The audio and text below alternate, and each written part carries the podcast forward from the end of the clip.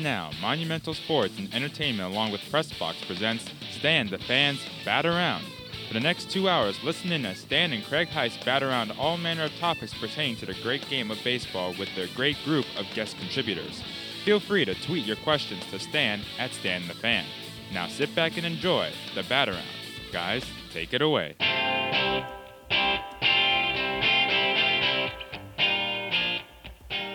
And not only have we hit the airwaves, I have been able to multitask this week. I've hit the airwaves and shared and shared the program on Facebook, uh, the Pressbox Facebook page. By the way, if you do, Internet 101 for those of you who thank you, Craig. and out of He always always says the most uplifting and confidence building, confidence inspiring things.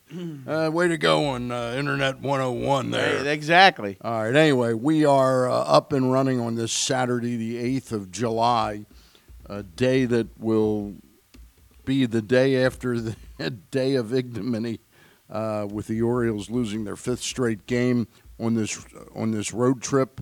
The um, the road trip started. Wait a minute. Did it start in Milwaukee? Did we play Tampa last weekend? We played Tampa last week. so it's a and s it's a seven it's a game seven game. road trip right, Right. before the All Star break, which I predicted the Orioles were going to really tank. And so far, they Now who's positive? Well, All I'm right. positive about one thing that the Orioles have tanked. uh, anyway, we hit the airways. The Orioles last night, Craig. I know you were at the Nats game, but I know you have. Uh, you're able to more than multitask. You can triple task.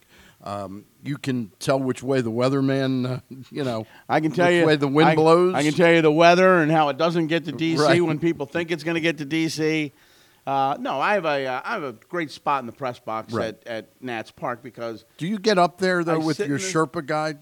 Does your Sherpa guide escort you up there? Well, actually, when you go to the to the press box at Nats Park, Right. it's the old John Panette line. You you yell Ricola.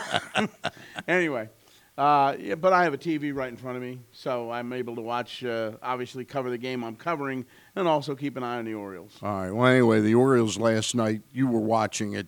Kevin Gausman, who had come into the game, I think with uh, was it 16 and, and two thirds shutout innings? Shutout innings, yep. Coming in, and he gets through the first three innings last night.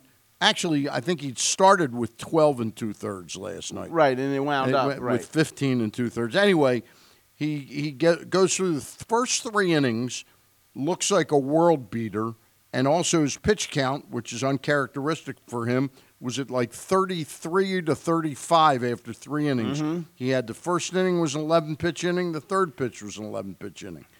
Fourth inning, in all fairness to him, things he got some bad breaks there with the infield hit by Sano, the infield hit by Kepler, um, but 44 pitches in a big league inning by a starter that you're counting on to be one of your best. I saw somebody throw 40 last week uh, in the first inning. So I mean, it, it, it happens. Doesn't happen often, but it Yeah. can happen. 44 innings and, and 44 and pitches. 44 pitches. Um, let's not go through 44 innings.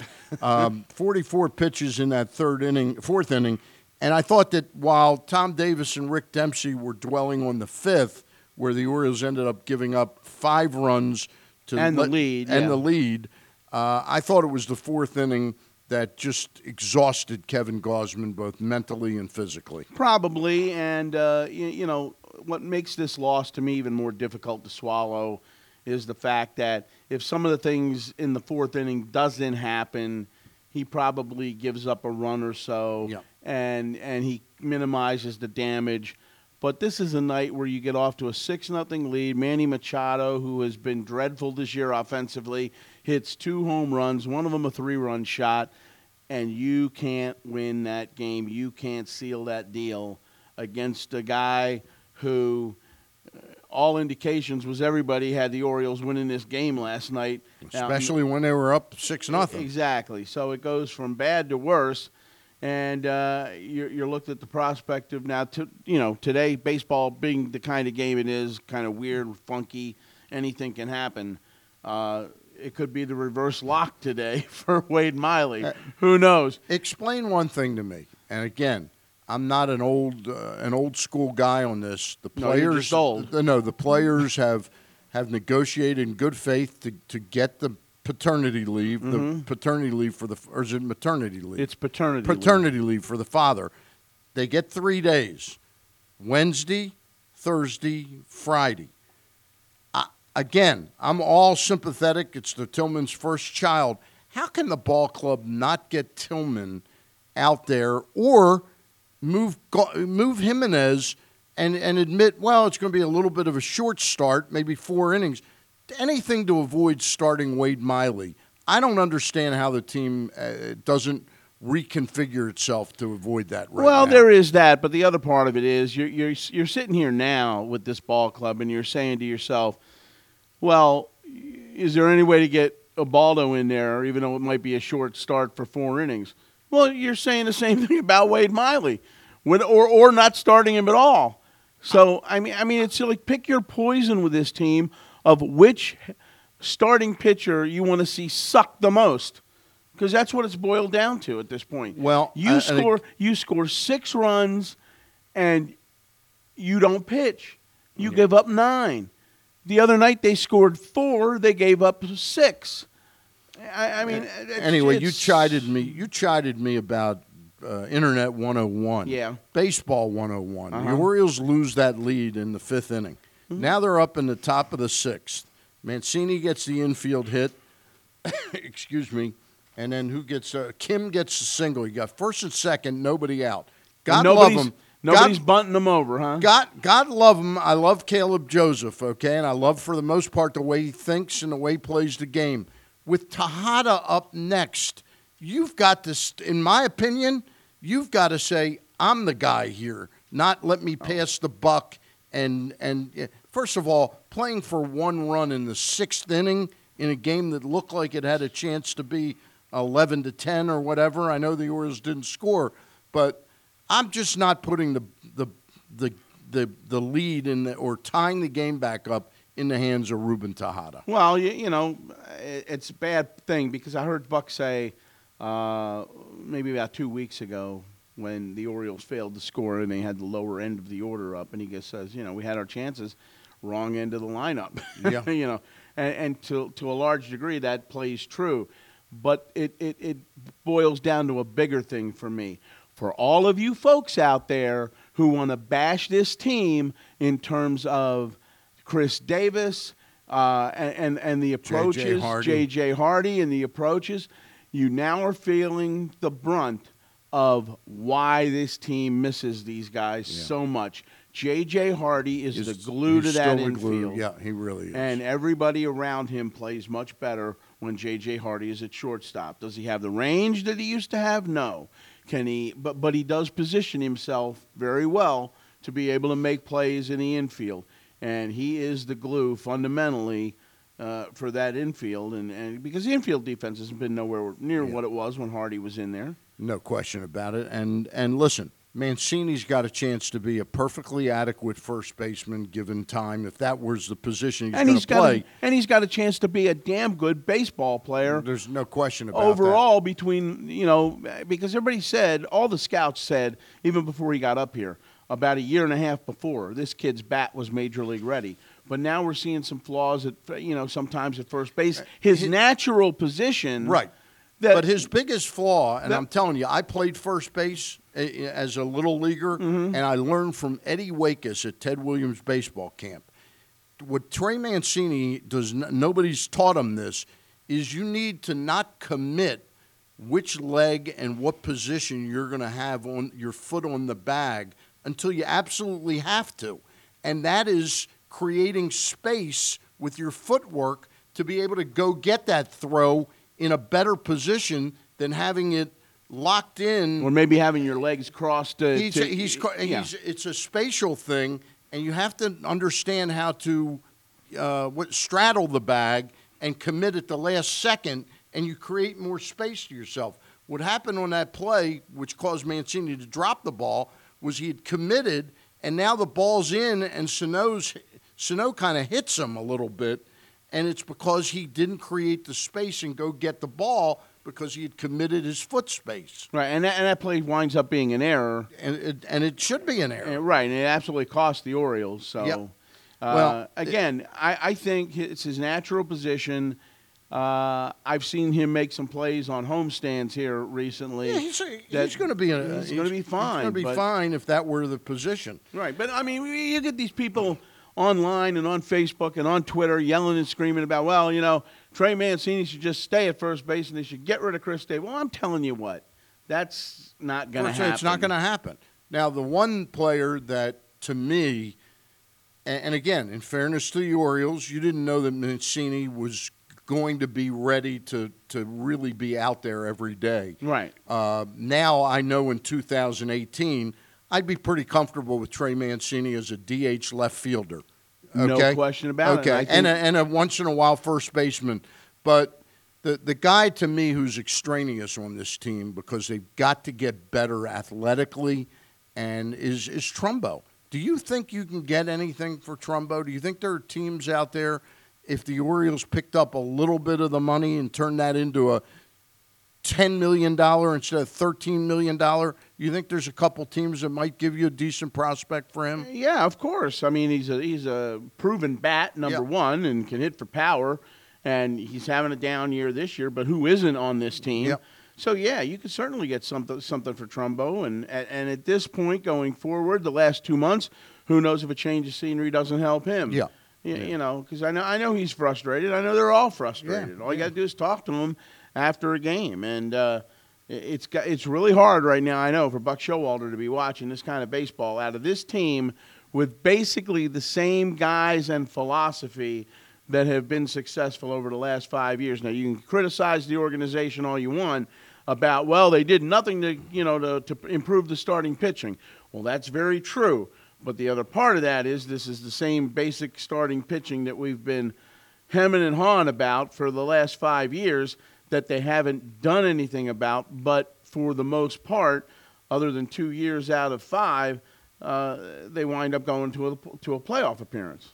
Do you remember? I'm just curious. A friend of mine re- remembers. We remember to this day when the Mussina got away to the Yankees. Yeah. Peter Angelos going on with Steve Melewski Oh, and yeah. saying 70 million is more than enough for Mussina. You know, and the Yankees gave him 85 million, Eighty- and the Orioles were pretty, Eighty-eight point six, and the Orioles were pretty damn close to that at the very end. Well, yeah, but in the end, in the end, Mike was told by the Yankees, Yeah, you either- it. right. You either take this offer or, it's, off, the, table. Right. right. You can't go back and negotiate with the Orioles because I, I really, truly believe to this day That Mike wanted to stay Mike Oriole. had his druthers, he would have stayed Yeah, Oriole. had but the, had the in- Orioles, it takes two to tango. it takes two to tango, but in fairness to him, and I think he realized this, especially once he got up there, that he he knew that that was the only way, with the current state of the Orioles at that time, that was the only way he had a chance to to get to a World Series. So here's the question. I remember Angelo saying that, you know, 70 million is more than enough for Mussina. Right. He remembers, my friend remembers something to the effect like that's more than enough for, for a player that plays every fifth day. I, I remember that. Yeah. Yeah. So that is basically the philosophy that this organization to this day is still run by. You know, people want to criticize Dan Duquette for Jimenez and Gallardo and Miley. Those are the kind of expenditures for starting pitching that I think ownership will allow. And you know, to their detriment, that's that's true. Yeah. Uh, Whereas the Nats turn around and go get Max Scherzer. They make a trade for Gio Gonzalez when they know he's going to make big money. Right. They they draft and and pay. Well, they draft big money. They draft and they develop their Yeah. pitchers, and there's a few. Erick Fedde down in the minor Yep. leagues right now. He'll be the next one that you see up here, and there's two, probably two others that have high ceiling in terms of when they get up here, they're going to help this team. You know, it's funny though that big trade that we were at the winter baseball meetings at National Harbor. Mhm. That really hasn't done much for either team in 2017. Eaton gets hurt very early.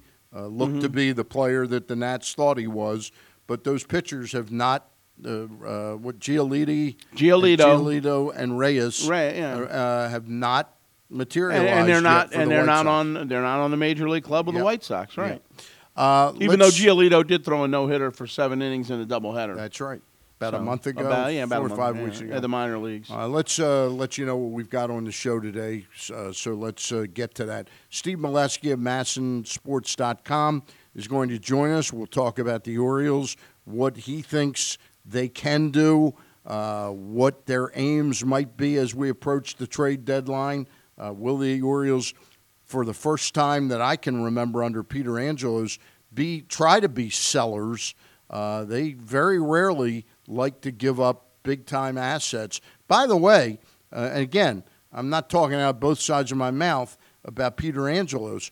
You know, Mark Shapiro, who everybody knows is a pretty smart baseball man, he verbalized yesterday the exact mantra that the Orioles do. That the you know everybody, all our fans want us to, tra- or not all our fans. There's a lot of push for us now to trade our our best players. Up there, it's probably oh you should get rid of Donaldson, get rid of Morales, get rid of Smoke and Tulowitzki mm-hmm. and all that. And he basically said he thought that that would be very disruptive to the organization, and he said the fans deserve better than that.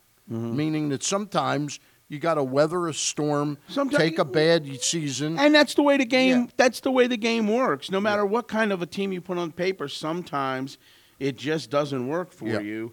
And It's kind of like a, a, a radio show you do every Saturday morning. Yeah, like, with the same lousy co-host. exactly. Yeah. And uh, when that happens, you know, the co-host has a choice. He can either say to hell with it and walk out the door, or or stick around Stick and take, around and take get a a paycheck and take a paycheck.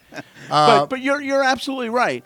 And I mean, if if you're coming into this year, and certainly when they're 22 and 10, nobody's thinking that. right. You know, so I mean, it just it went south, and All right. and basically because they don't pitch. Joining us in just a second will be Steve Melewski of MASNsports.com. Just wanted to give you the rest of the show. About 1045, John Eisenberg, who's written the book The Streak, Lou Gehrig, Cal Ripken, and the pursuit of baseball's most historic record. Uh, we're going to have Ben Badler on from Baseball America, who's had some choice comments about the Orioles' decision not to go into the international market. And then we'll end with Mark Zuckerman of MASNsports.com to talk a little national. Eisenberg wrote the book. Yeah. Ray Stevens sang the song. Okay. The, the streak. There All you go. Joining us right now is a good friend, and he's suffering like all of us, Steve Melewski of MASNsports.com. Steve, uh, what do you make of the latest uh, situation we face right now after last night?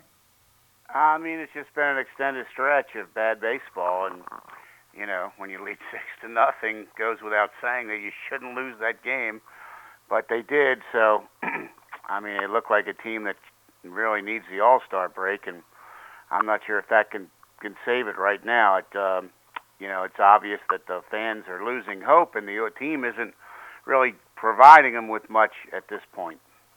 Uh, my question about today's game, uh, and I've not been one of these people that pisses and moans about players taking off for paternity leave. It's a it's a right that they've negotiated and bargained for, and I think it's a good thing. But wasn't there some way to get Chris Tillman back on his fourth day to get him to start ahead of Wade Miley today? The way Miley's been pitching. I'm sure there was, Stan, but I mean, Chris Tillman isn't his ERA like seven? No, I mean- understand that, but he's but his last start gave Well, let me me put some, you this way: if his if his stats mirrored last year, Yeah. he would be pitching today, and Yeah. they they would have figured out a way. Yes, but you know maybe that that's another thing they're looking at that it's better to give Tillman a few a extra little rest days. now too. But they just don't have anybody going well, so it's not like they say, well, we'll turn to this guy. Yeah. And uh, if they're to have any chance to make a move, Miley needs to pitch better too. So I mean Yeah. it's just they're they're choosing between two bad options at this point. Well, and that's why I just said to Stan. I said, you know, you, know, even if you bring Ubaldo in and, and it's nothing more than a four inning start because of short rest, I mean, you're picking the lesser of two evils in terms of pitching poorly. And uh, you know, Steve, to me, you would think there would be one guy who would be eligible. I mean, able to you know grab the bull by the horns and at least give you a solid outing. And they're not getting anything from anybody. So when it goes bad, it's gone bad all at once. And for a lot of people, not just pitching wise, but also, you know, I know they put up six last night, but for the most part, this offense hasn't been what we've been expecting this year. Uh, it's it's very true. I mean, you can you can pull about 15 names off the active roster right now Yeah. and say they're not doing what we thought, and we were not asking them to be all stars. We were asking them to play the track records and put up similar numbers to last year. And it's just a long list of pitchers and hitters who aren't doing that. And so the question gets asked: Are they capable of a good run? Yeah, they're capable of it. That this is a lot of the same guys who won 89 games last year and did make the postseason, um, and and were in the extra extra innings trying to get to the next round and lost. It's a lot of those same guys, and but this year it's not some of the same results, obviously. We're talking with Steve Melewski of MASNsports.com. Steve, uh, we can we can beat up uh, all the starting pitchers, save Dylan Bundy for a second, uh, and and we've seen the results. Dylan Bundy was what we thought he was going to be for the first say nine or ten starts. His last five or six starts, the ERA first it crept at the beginning of May. It was 189. At the end of May, it was 289, and now we're in July and it's 4.4. Is it just as simple as maybe he is fatigued somewhat, having not built up to be ready to throw 170 innings? I mean, he's at his he's at his number from last year already. Right, and that was going to be a problem all along. Yes. And I mean, I I don't know if the team didn't publicly want to say too much about it, except Buck would say there's no scientific evidence on these pitch limits and all that. But you just have to look at it. Just just look at the kid's record and the innings he's pitched over the minors and the majors the last few years, and it's not a lot. And so last year he got pushed pretty hard, and we saw him uh, have some issues late in the year. And we're seeing him have some issues late in the first half, and I think they're the same issues. Yep. I think he is being pushed pretty hard, and he's he has never pitched at Triple A. He's barely pitched at Double A, and so I do think if we step back and grade Dylan Bundy, we wanted number one this kid to finally get healthy, and he has, and number two for him to pitch like a top of rotation pitcher, and he has. But it's getting away from him a little bit now, and I think it's mainly due to yes, there's some fatigue here that is showing up not in velocity readings but in command, Yeah. Which isn't quite what it was. Good point. And you know, when I when I look at Dylan start from the other night, it was one of those situations where you you know when he's throwing a ball well, he he's hitting his spots, but he's also you know, it's always on the lower half of the strike zone, and that just didn't occur the other night. And that's one of the clear signs for me, Steve. I don't know about you, but I mean, when when he's struggling, he's kind of missing where he's normally throwing the baseball uh, to get people out, and he wasn't doing that the other night. And I think there's a certain amount of frustration that kind of set, sets in with Dylan when that doesn't happen. And obviously, it's all part of the learning curve. Uh, how do you see that? Well, I mean, this this is an exceptionally smart kid, and I and I think you, you his future is bright because he's got he's got the quality pitches. He's got several secondary pitches that he can command, and he knows how to use them. You've seen him from start to start against a certain team go heavy slider, it's working. Against another team, the changeup is more. Against another team, the curveball comes into play more. I mean, he really uses what he needs on a given night. He pitches up and down the zone, in and out, and mostly with good command. And you you called it, Craig. I mean, the other night everything was up, Mm-hmm. uh, way much more than, and I could see it from the first pitch. I mean, we could a game blog where we kind of interact with the fans in the game. I said it. This kid's got to bring the ball down, and I knew something was coming that wouldn't be good. But I'm, I'm telling you, his long range future. I'm still a big believer in Bundy and he just needs to build up innings. And it, it it takes years, unfortunately. Fans don't want to hear that, but when you've gone two or three years on the farm and hardly thrown any innings, it, it takes years to get to where you're a 200 inning guy, and he's supremely conditioned. So this fatigue that his arm and shoulder are feeling which can't be helped. It happens when you throw a lot of innings. It's going to eventually go away. And he's going to be a kid who's an innings eater, and he's going to be good for six months, not three. And he's going to be good again this year, too. He's getting yep. 11 days before his next start. And I just think his arm, elbow, and shoulder will benefit from that. Yeah, we're talking with Steve Melewski of MASNsports.com.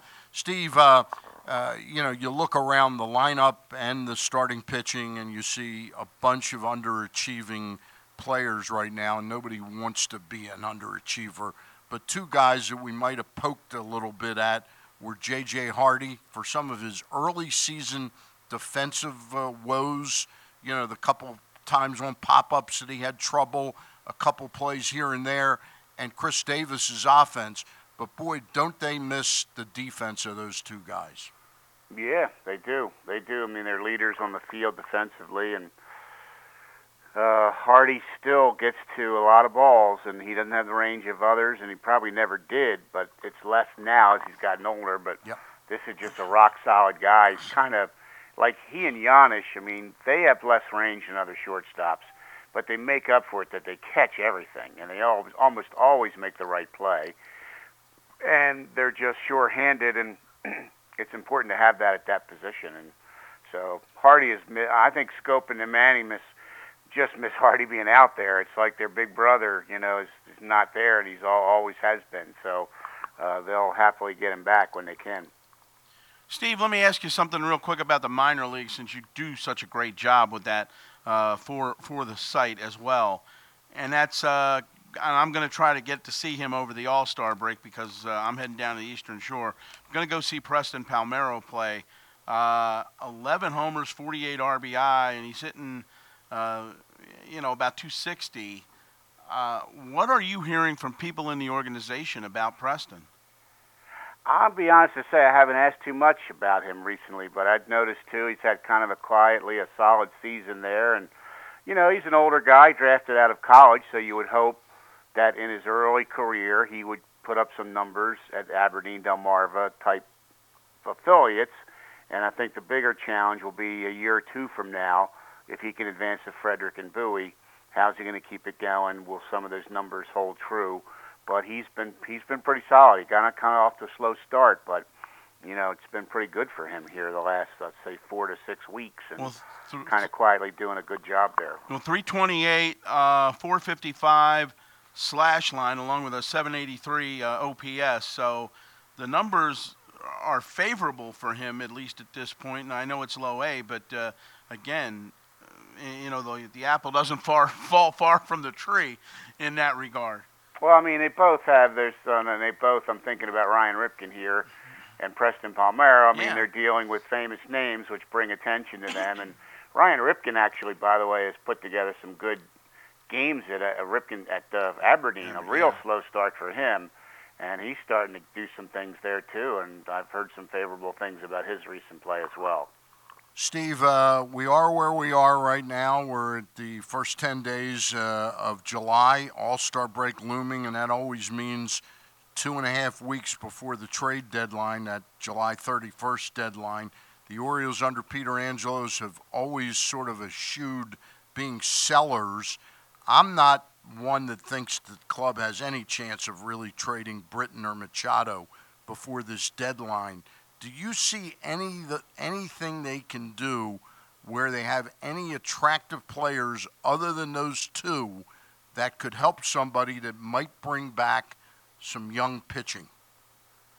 Um, they could trade Wellington Castillo and turn it over to Joseph, but I, I just don't think on a on a short contract Wellington is going to bring back a top 100 prospect or anything. So, short of trading the biggest names, the biggest names are the ones where you get the package deals, the yep. 3 and four and five players, and those are the ones that can uh, over time impact your organizations. When you're trading little bits and pieces here and there, you might bring back something that might help, but I mean, you know, it's it's hard to get impact talent or something that say this is really going to be good for us with just a few few of those deals. I think if they decided to trade the big the big dogs, the big names, the ones who could bring the bigger package deals, you'd have a greater chance of help there. Are you in agreement with me at this point, though, Steve? Uh, not whether or not you would actively be trading them or not, your opinion, but your opinion whether the Orioles will go down that path.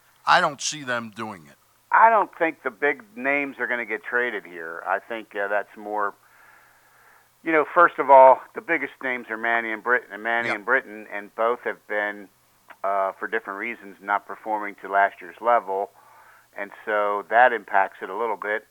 And you know, uh, it just it just doesn't seem like they're inclined to move, make that big blockbuster right now. Maybe we're wrong, and they'll surprise us, but it doesn't seem like that's the direction they're heading.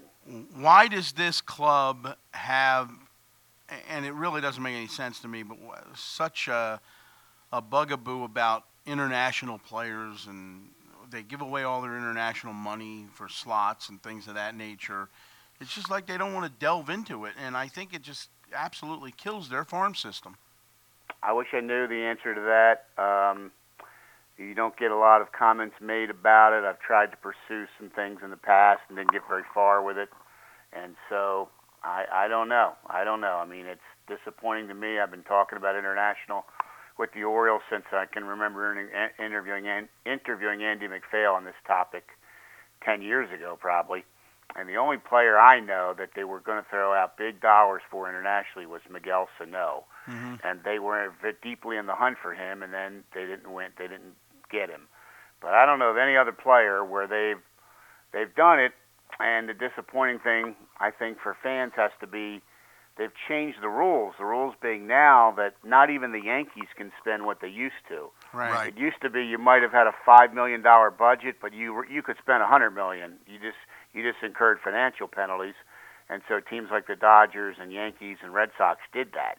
Well, now they can't do that. So, so basically, the rules that they changed put the Orioles on an even playing field with these other teams and what they can spend, and the Orioles aren't doing it now. So that's confusing to me, and I see all the international prospects in baseball, and I think they're missing out. But I can't make them change it, and so this this is a question in various forms that I've asked and been asked about for years and years.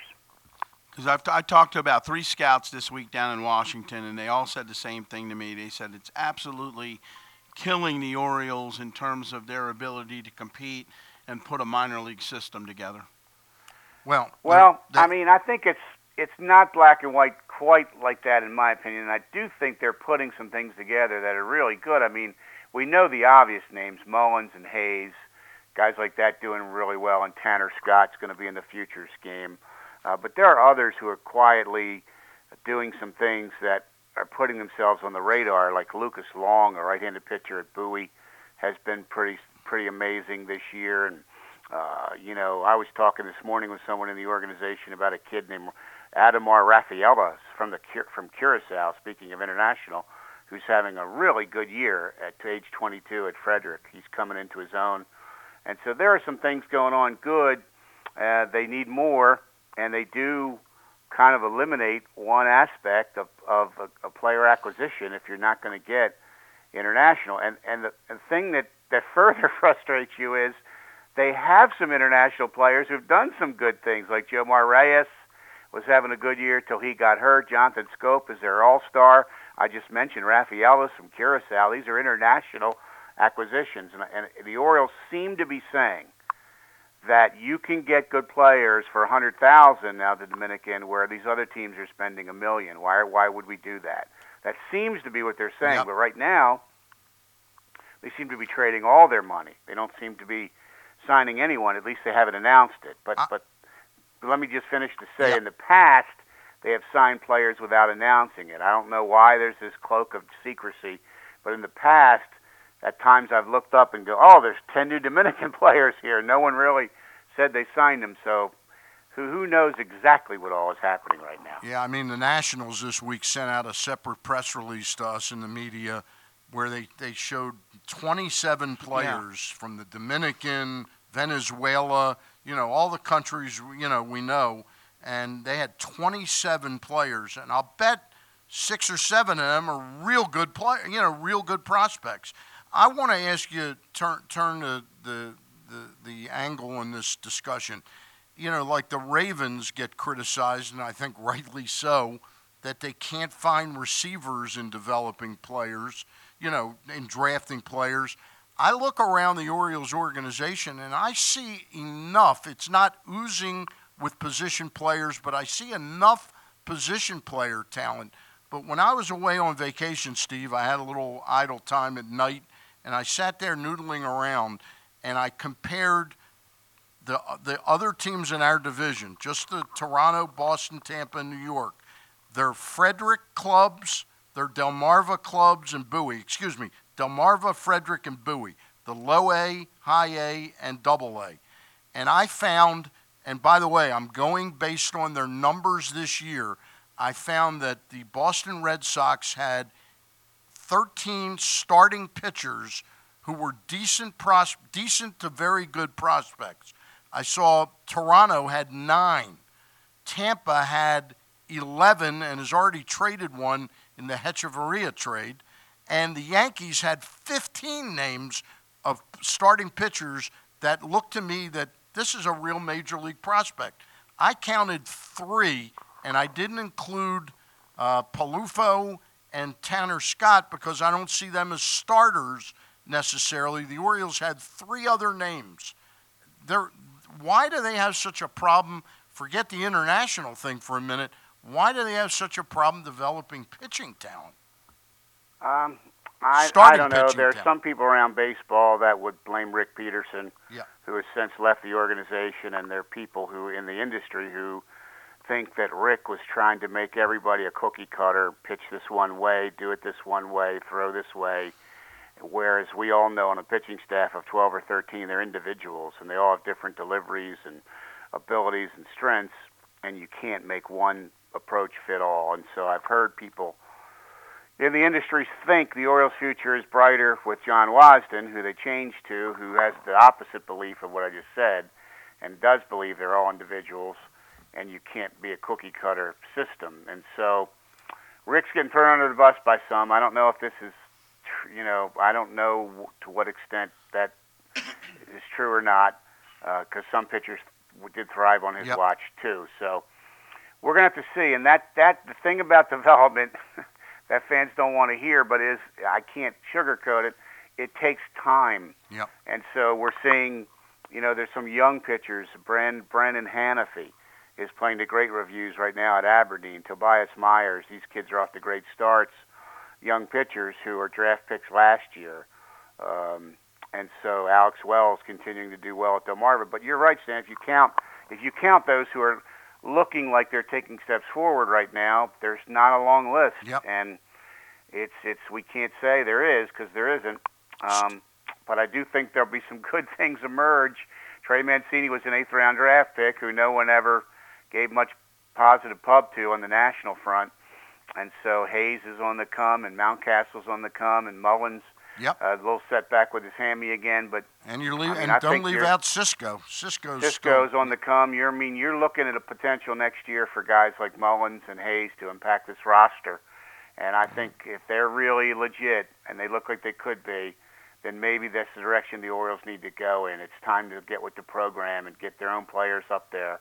And if they re- truly believe, as some of their management does, that their farm is better than it's given credit for, then let's bring the next Mancini and keep this wave coming. And maybe two years from now, we'll look back and go, wasn't quite as bad as it was being portrayed. All right, Steve. Thank you for coming on. Uh, you know, it's it's easy to come on these shows when the team's 22 and 10, uh, but we appreciate your coming and answering some tough questions. All right. All right, guys, you got it. Thank you. We'll see you at the park after the break.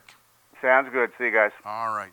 Hey, Major Golf is returning to Baltimore. That's right. This Tuesday, July 11th through the 16th, the Constellation Senior Players Championship. Get up close to golf's legends at prestigious Caves Valley Golf Club. Visit cspgolf.com for tickets and more information. And let the Aberdeen Ironbirds take all the stress out of planning uh, your family's next night out. Introducing the Green Turtle Friends and Family Package. You get four Ironbirds tickets for Green Turtle dinners and four Ironbirds caps for just $49.96. That's a two. How much was that? $49.96. That's a $208 value. That's what it says here. You oh, must- okay. I'll must- let you continue. and there's pictures on this too.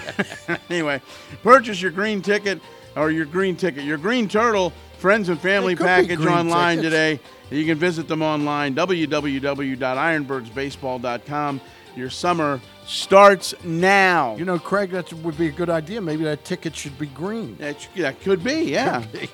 Hey, if you like great food and baseball, you have to visit my friends at the Big Bats Cafe located just over the Bay Bridge in Kent Island. Take the first exit to 216 St. Clair Place. Big Bats is the winner of the Golden Anchor Award and voted best burgers and wings. It's like visiting Cooperstown, but with food. What does located mean?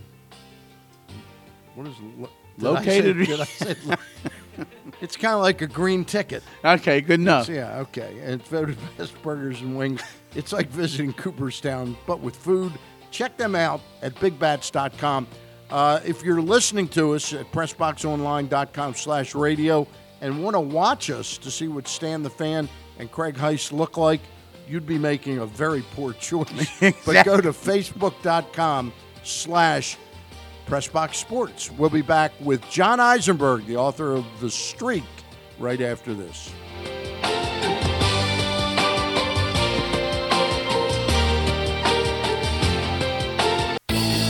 Let the Aberdeen Ironbirds take all the stress out of planning your family's next night out.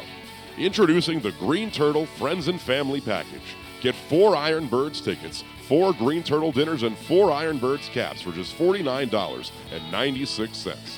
That's a $208 value for $49.96. Purchase your Green Turtle Friends and Family Package online today by visiting ironbirdsbaseball.com. Your summer starts now. The latest edition of Press Box is available now. On the cover, Charlie Vascellaro introduces you to Baltimore's James Mosher League, the oldest continuously operating African American youth baseball league in the country. Plus, we look back on the remarkable dual men's and women's lacrosse national titles won by the University of Maryland. Press Box is available for free at over 500 locations, including 60 Royal Farm stores. You can also find the entire edition as well as the best daily coverage of the Ravens, Orioles, and Terps at PressBoxOnline.com. Charm City's newest football team, the Baltimore Brigade, are taking arena football to the next level at Royal Farms Arena. This is the first ever season, and you're going to want to be there for it all. Catch a great game with your family sitting close to the field, or get your night started with friends in the Bunker Party Zone. Baltimore Brigade football is high speed, action packed, non stop excitement everyone can enjoy. Get your tickets now at BaltimoreBrigade.com or by calling 667 930 0200. Baltimore Brigade football presented by MedStar Health, brick brick. Kyle, here's the thing. Since we're streaming live now every day at facebook.com slash pressboxsports, video-wise, I'm going to need you to step your game up when it comes to what you wear to work every day from 10 to noon. I hear you. I mean, I, I'm, they can't see my legs. I can still wear the chaps. Okay, that's fine. I just don't understand for me why they have to be assless chaps. I have the chaps that I have. Well, okay. And I have the toes that I have. This is what we do every day from 10 to noon. Glenn Clark, Kyle Ottenheimer for Glenn Clark Radio. I'm not sure that you'll learn anything. I'm not sure that you'll ever really be entertained, but afterwards, it's going to be a pleasant experience for all involved. How does that work? Yeah, don't worry about it. Glenn Clark Radio and Facebook.com slash Pressbox Sports. Baltimore, it's time. Time for major golf. Time for golf's legends. Time to get up close and see it live. Get your tickets to see legends like John Daly, Colin Montgomerie, and three time defending champion Bernard Langer at this year's Constellation Senior Players, July 11th through 16th at prestigious Cave Valley Golf Club. Tickets start at only $20 and kids get in free. Visit CSPGolf.com to learn more today.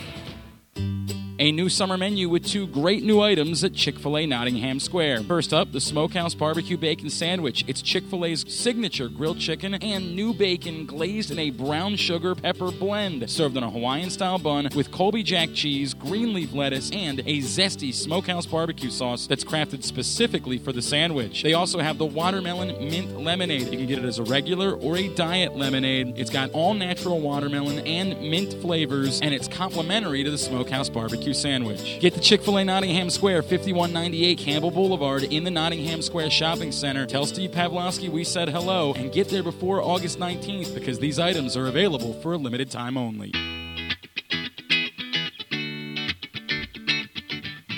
All right, we are back on the bat around on this Saturday morning. We appreciate your joining us uh, either via the web at pressboxonline.com slash radio or if you've tuned on to Facebook Live, uh, facebook.com slash pressboxsports. We appreciate it. When you get here, please share us. Wait, isn't isn't the pressboxonline.com also the web? Didn't I say the internet? You said the web on Facebook, but you didn't say the web on Pressbox. He's got a point. Okay. I don't know what See, I this said. comes- At my age, I don't know Well, this comes back to the time. multitasking uh, issue. yes. anyway, if you want to li- watch us, you can go to Facebook Live. If you want to listen, go to pressboxonline.com slash radio. And it would help if you haven't had your breakfast yet. All right. Joining us right now is an old friend, both on the baseball front and the football front, and he's really an acclaimed author, and he's a good friend. I am It's John so glad Eisenberg. he's written this book because What, it 'cause so you saves can get me another free book? I get another free book, but it also saves me from reading more Dallas Cowboy books. And Green Bay And Packer Green Bay. Pack, yeah, exactly. All right. But more more Cowboys. Joining us right now is the author of The Streak, Lou Gehrig, Cal Ripken Jr., and The Pursuit of Baseball's Most Historic Record. That is John Eisenberg. John, thanks for joining us on this Saturday morning. Well, it is a pleasure to be with you two gentlemen this morning. Boy, you really must be sucking up to us to try and sell some books. All kidding no doubt. aside, what are the early reports on this book? I'm hearing it's doing really some brisk business. oh, definitely. I'm just getting going. Uh, it really helps to get a really nice full review in the Wall Street Journal. Uh, that happened, and uh, it was excerpted in Sports Illustrated. That happened. Uh, I believe a review in the Washington Post is coming. Uh, so some really nice mentions in some big places, and that really helps. I'm just getting going on some signings and doing a bunch of radio around the country. So yeah, this is what you do when you bring a book out. You do all sorts of stuff, and uh, there's a lot of books that come out. A lot of them don't get much attention. So uh, I consider I'm flattered that uh, to get some attention. So it's a, it's a it's a nice thing. I don't take it for granted. John, a lot of these books today that come out in the sports world, and I'm not demeaning their authors, are sort of cookie cutter books where the publisher says, hey, let's do a hundred things uh, Oriole fans should see and do before they die, and all that kind of stuff. You actually came up with the idea of doing this book rather than the publishers coming to you. How hard was was it to sell a publishing house on doing a book of this nature on the streak? Not difficult at all. Yeah. Uh, the the publishers will always look at it from uh, first off. My publisher Houghton Mifflin. Uh, I work with. Uh, I've wor- I've done four books with them, uh, all with the same editor, Susan Canavan, who's uh, uh, in Boston and is a baseball lover. Just loves baseball. Has done it. I could list a number of books that she's done that have been uh, uh, good sellers. Uh, right now, the one that's out on Big Poppy right now. Uh, that's that's their book. Uh, there was one on Dan Shaughnessy did with Terry Francona a couple years ago. That's their book. She does a lot of baseball, so uh, you know I approached her with this idea and said, "Look, you know I want to do a deep dive into this record, not just these characters, the record. Where did it come from? And it's just so fascinating to me, uh, really in hindsight, sort of the whole idea of what Cal went through here and what Gehrig went through, and the fact that people, some people, you know, were critical of them. And it, it was just a good terrain for for storytelling, and she was all in right away. I mean, a publisher will say, "You put Lou Gehrig and Cal Ripken on the cover. That's a good start right there." So it really wasn't difficult. How much of uh, the is in this book about when Cal probably could have been injured and missed the game and the streak been over? Which time? with? The Mussina fight? I'm talking about the Mussina fight with when, when with Haselman and then Norm Charlton at that time. Well, Chris Bosio was starting. Well, yeah, but the Norm. Charlton at that time, they uh, they must have broken that fight up about three different times, and each time Charles Charlton was the Charlton who- was right there to get it going again. And and Cal basically, I mean, you know, he tur twisted his knee, and a lot of people say if it wouldn't have been for the fact that the Orioles had the next day off, that streak would have been over. Well, uh, yeah, that story's in there, and uh, for sure, the, the two closest calls are that story and uh, I mean the, the brawl, and the other one was a sprained ankle in 1985, second game of the year. Uh, they're playing the Rangers, and it was a pickoff move, and he's covering the bag and trips, and by the end of the game, his his ankle is blown up entirely, it, and uh, so again, they had a day off. Remember, the, early in the year, they used to play every year an exhibition game against the Naval Academy team, and so that was the next day. So he had that day off, and then it was a night game following. So about what you know, uh, 36 60 hours, yeah, 60 hours. Yeah, okay. to, to get it ready. So he was able to play. So those were the two closest calls, and and, and honestly, Gehrig had a lot more close calls. Uh, Gehrig played with more injuries. One thing I learned going through this research. I mean, he, Gehrig played with things that there's no way Cal they they wouldn't. It never happened to Cal, but they wouldn't let any player out there today with broken fingers, broken hand, uh, fractured shoulder blade. Uh, you you just wouldn't play today. And you know, teams wouldn't do that, and players and agents wouldn't do that. So uh, Gehrig had a lot more that he played through just in terms of sheer injury. When you researched this book, how much did you talk to Richie Bancells? Oh, Richie's one of the main voices in this book. Yeah. Richie was tremendous. Uh, I certainly, you know, I mean, as with you guys, I, I've been around the Orioles in that era. I knew who the go-to guys were in this story, and there was no doubt that Richie was going to be one of them.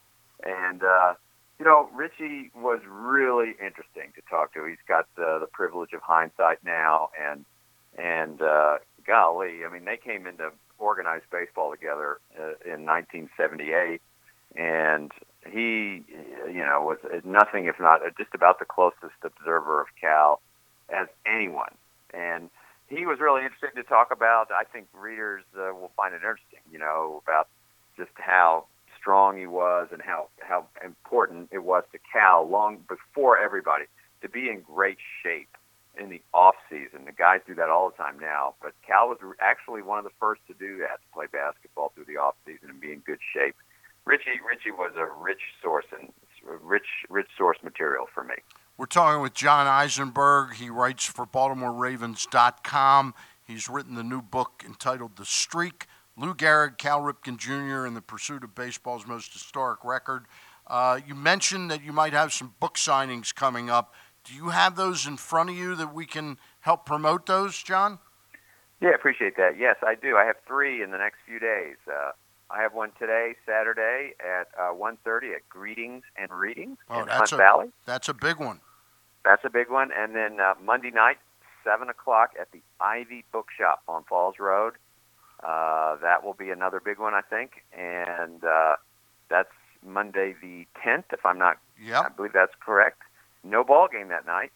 Uh, and What time? What the- time is that one taking place? Seven o'clock.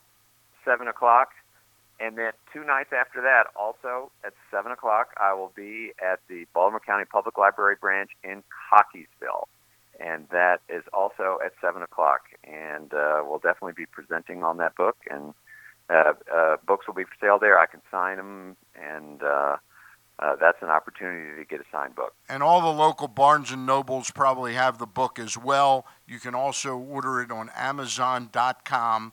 Getting back to the book, we had you on the TV show the other night, and Gary Stein asked what I thought a good, was a good question. This is not kind of like a uh, Seabiscuit, you know, uh, sort of a, a, a factual novel, if you will. This book is not so much about Gehrig and Ripken as it is about the streak. Is that correct? That is absolutely correct. That was my idea, was to it, it just 20 years later, a couple of things. I mean, number one, no one's even trying to do this anymore. Uh, I mean, the, the consecutive game streaks are over. I think the longest one is about 250 games now. Uh, people aren't trying to do it anymore. The game has changed so much. And also, uh, you know, uh, it, it, Cal is so lauded now, and it's, uh, you know, he's revered as the Iron Man. And I think many people uh, aren't just aren't aware of how how criticized he was in in the for such a long period in the middle of the streak. And I just thought, you know, this this record is such an unusual record that you can you think of another one where you get cheered, but you also get booed by some people. that are asking, why are you doing this even, and who cares? So I thought, you know, I'm going to take a deep dive into this record. Where did it come from? Who thought it was a good idea in the first place? Is it a good idea to do this? And why has it gone away? And so, in the telling of that story, you eventually get into, of course, the story of Gehrig and the story of Ripken, and they carry the the the narrative. But uh, it is the story of the record and the many issues that come up. Like, is it really worth? Is a day off beneficial? You know, that's a question that is asked in this book. And I talk to a lot of people, and uh, many, many sort of ancillary issues like that come up. And one of the one of the people I think that would have been good to talk to with a guy that I deal with all the time is Dusty Baker because he truly believes in that. Whether it's, for example, with the Nationals, whether it's Daniel Murphy, Ryan Zimmerman, uh, we see Jayson Werth on the DL now, but you know, giving him time off or a day here Zimmerman, and there, yep. that kind of thing.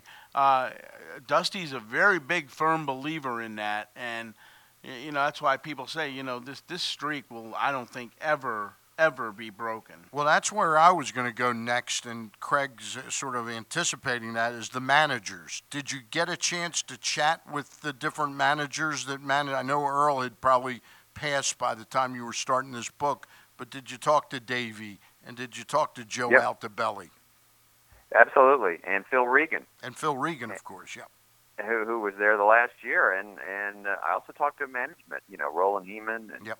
and uh, and Pat Gillick, who, as always, a very interesting guy to talk to.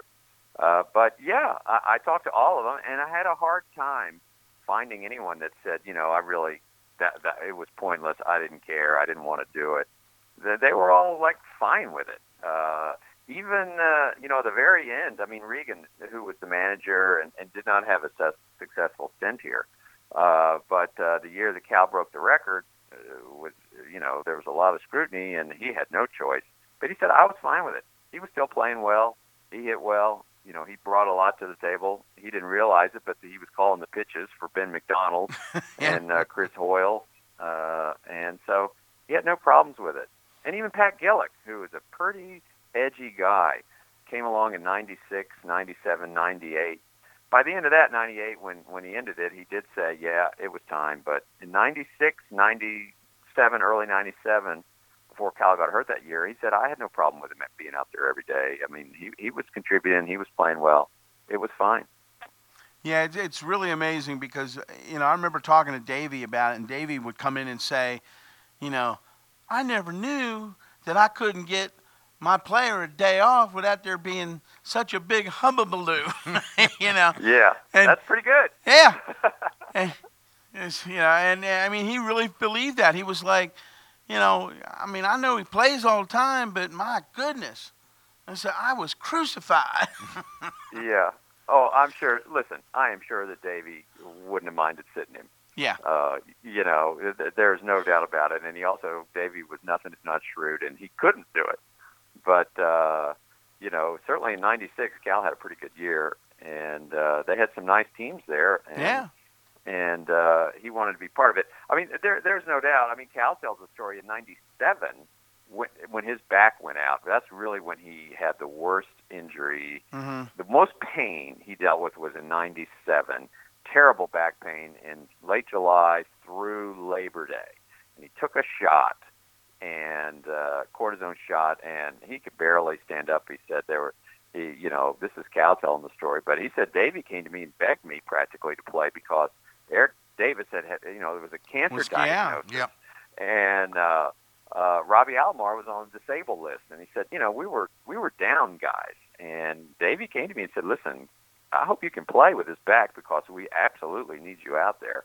And that's probably the time when he should have sat down. There's no doubt about it because uh, I mean Brady Anderson said, "Listen, that was painful to watch." But uh, you know, he kept playing and he hit 300 in those 6 weeks or something like that. So uh, it's pretty hilarious the way it all worked out. We're talking with the author of The Streak. We've just got a couple more minutes with him. Uh, the Streak, Lou Gehrig, Cal Ripken Jr., in the pursuit of baseball's most historic record. Uh, we talked about this the other night on TV. There was the consecutive game streak, which I think all of us were kind of in awe of. But that secondary streak where Cal wouldn't sit down even innings Yeah. Uh, how many consecutive innings did he play? And I forget was who was it that finally sat him down from the inning streak? That was Dad, I That was think. the yeah. dad. His father. Yeah. His father. His father sat him down. It was eight thousand one hundred and sixty-two innings, I think. Mm-hmm. Uh, they had to go back. Uh, I don't know who did the research, uh, whether it was Saber or the Sporting News or Elias, but they went back and found the old record, and, and, and he had broken it long before they started investigating. It was like five thousand and something. It was a guy from that I. It's in the book, George Pinkney, third baseman for Brooklyn before they were even the Dodgers, played without a glove. That's how long ago it was. But uh, he that's whose consecutive inning streak he broke. And it was his father that just said, you know, enough already. Uh, this isn't, you know, he's under a lot of scrutiny here. This was in 1987. The Orioles were horrible, and he he one night that that night in Toronto when they gave up 10 home runs. That that's the night that he ended it. You know, that that, that you know, he decided that enough already. Let's give the kid a break and take it off his plate. John, as you know, I cover the Nationals as well, but uh, I had Kenny Rosenthal on the Nats Insider show that I did last week on Sunday. And of course, uh, Kenny, when he was in Baltimore as a columnist writing for The Sun, would usually write the yearly Cal Needs to Sit Down column. And one night, up in the press box, the first laptop we ever lost was a foul ball. Came back, took Kenny's took Kenny's screen out, his hard drive, and the whole thing, and Cal hit it. yeah, yeah, yeah, yeah, Cal. Yeah, I think he thought that was a pretty good story. well, you know, Cal and the funny part about it was we went down and we told Cal about it after the game, and Cal said, "Interesting." Hey, John, before we let you go, our cover story for Pressbox in July is going to be about Ken Rosenthal. And I won't give too much of it away, but the story kind of ends with him talking about the streak and about you know being there the night that he broke the record and he says it's the number one event he's ever covered and it's miles ahead of anything else do you feel that same way Um, I think I do. I mean, listen, I've covered two uh, Ravens Super Bowls. Uh, that was pretty good. Uh, uh, those were good as a local uh, local history, uh, and just some general sports that I've seen. You know, Tiger Woods winning the Masters by 20 strokes or whatever it was, and I, you know, I've I've seen a lot of stuff, but uh, I think it probably does rank at the top, and and. and uh, number one, it happened in Baltimore. That was wonderful. Uh, and it was just, you know what? It was authentic history. That so many things are ascribed to as momentous history these days, and a lot of it is kind of not that big a deal, in my opinion. This was the real thing. I mean, you had Joe DiMaggio there Yep. representing, in honor of his teammate Lou Gehrig. You know, one of the all-time, one one of the stories of the 20th century America, uh, the the tragedy such powerful uh, figures and numbers and accomplishments and history. It's the real thing, and uh, you know, even 20 years later, pretty moving. And uh, so, yeah, I think it's at the top, and uh, it was it was just real, real history.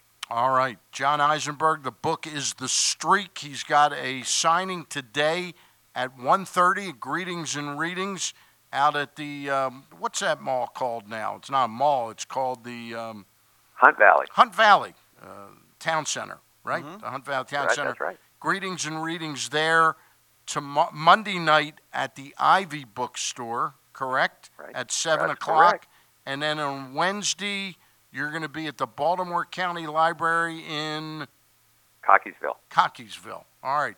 That's just a couple of the ways you can get an autograph book, but you can order the book through Amazon and stop at your Barnes and Noble store. Uh, the book is a great read. The Streak, Lou Gehrig, Cal Ripken Jr. in the pursuit of America's most historic, or baseball's most historic record. Can't wait to read it, John. It's, certainly, when you say uh, and answered what Stan asked uh, asked you about whether or not that was one of the greatest things you've ever covered, I keep telling people it's the, the two most spectacular nights I've ever spent in a ballpark. Yeah. Well, you're gonna have Yep. you're gonna have trouble reading this book because you might have to buy it. Well, that's fine. I can do that. I'm just But kidding. but are there pictures in it? That's what I want to know. Yeah, big one. Well, that makes that makes it easier to read. Hey, yeah, yeah. thank Yeah, you, can, John. bunch of pages. You can leap through those very quickly. All right. John's also on with us tomorrow morning, 10:30 on Sunday on Channel 2 WMAR on Inside Press Box. John, thanks. Appreciate it. Thank you for having me. Much appreciated, guys. All right, guys.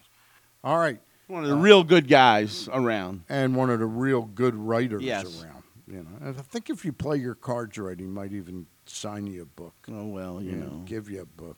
John's got a couple of them. Anyway, he's written some really terrific sports books. But that conversation would go a little differently than the conversation with Dave Ginsburg and myself after Gins's book came out about Rick Dempsey, and I, you know, I said, "All right, so where's my copy?" Um, we're going to be joined by Baseball America's Ben Badler uh, in just a moment. He's going to join us. Ben is a prospects writer, always has been, that's been his specialty, but he's really become kind of a specialist on the international market. And your question to Steve Melewski Would we'll be a get- good one for him. We'll we'll get to, to that in just a moment as Ben will join us.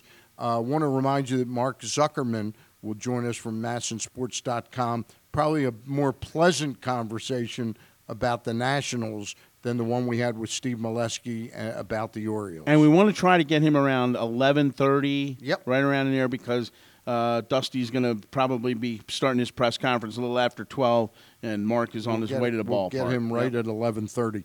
But joining us right now is Baseball America's Ben. Ben, I got to ask you. I've I've read your stuff for years. Is it Badler or Badler? it's uh, it's Badler. Yeah, usually I'm the one uh, writing up all these international players.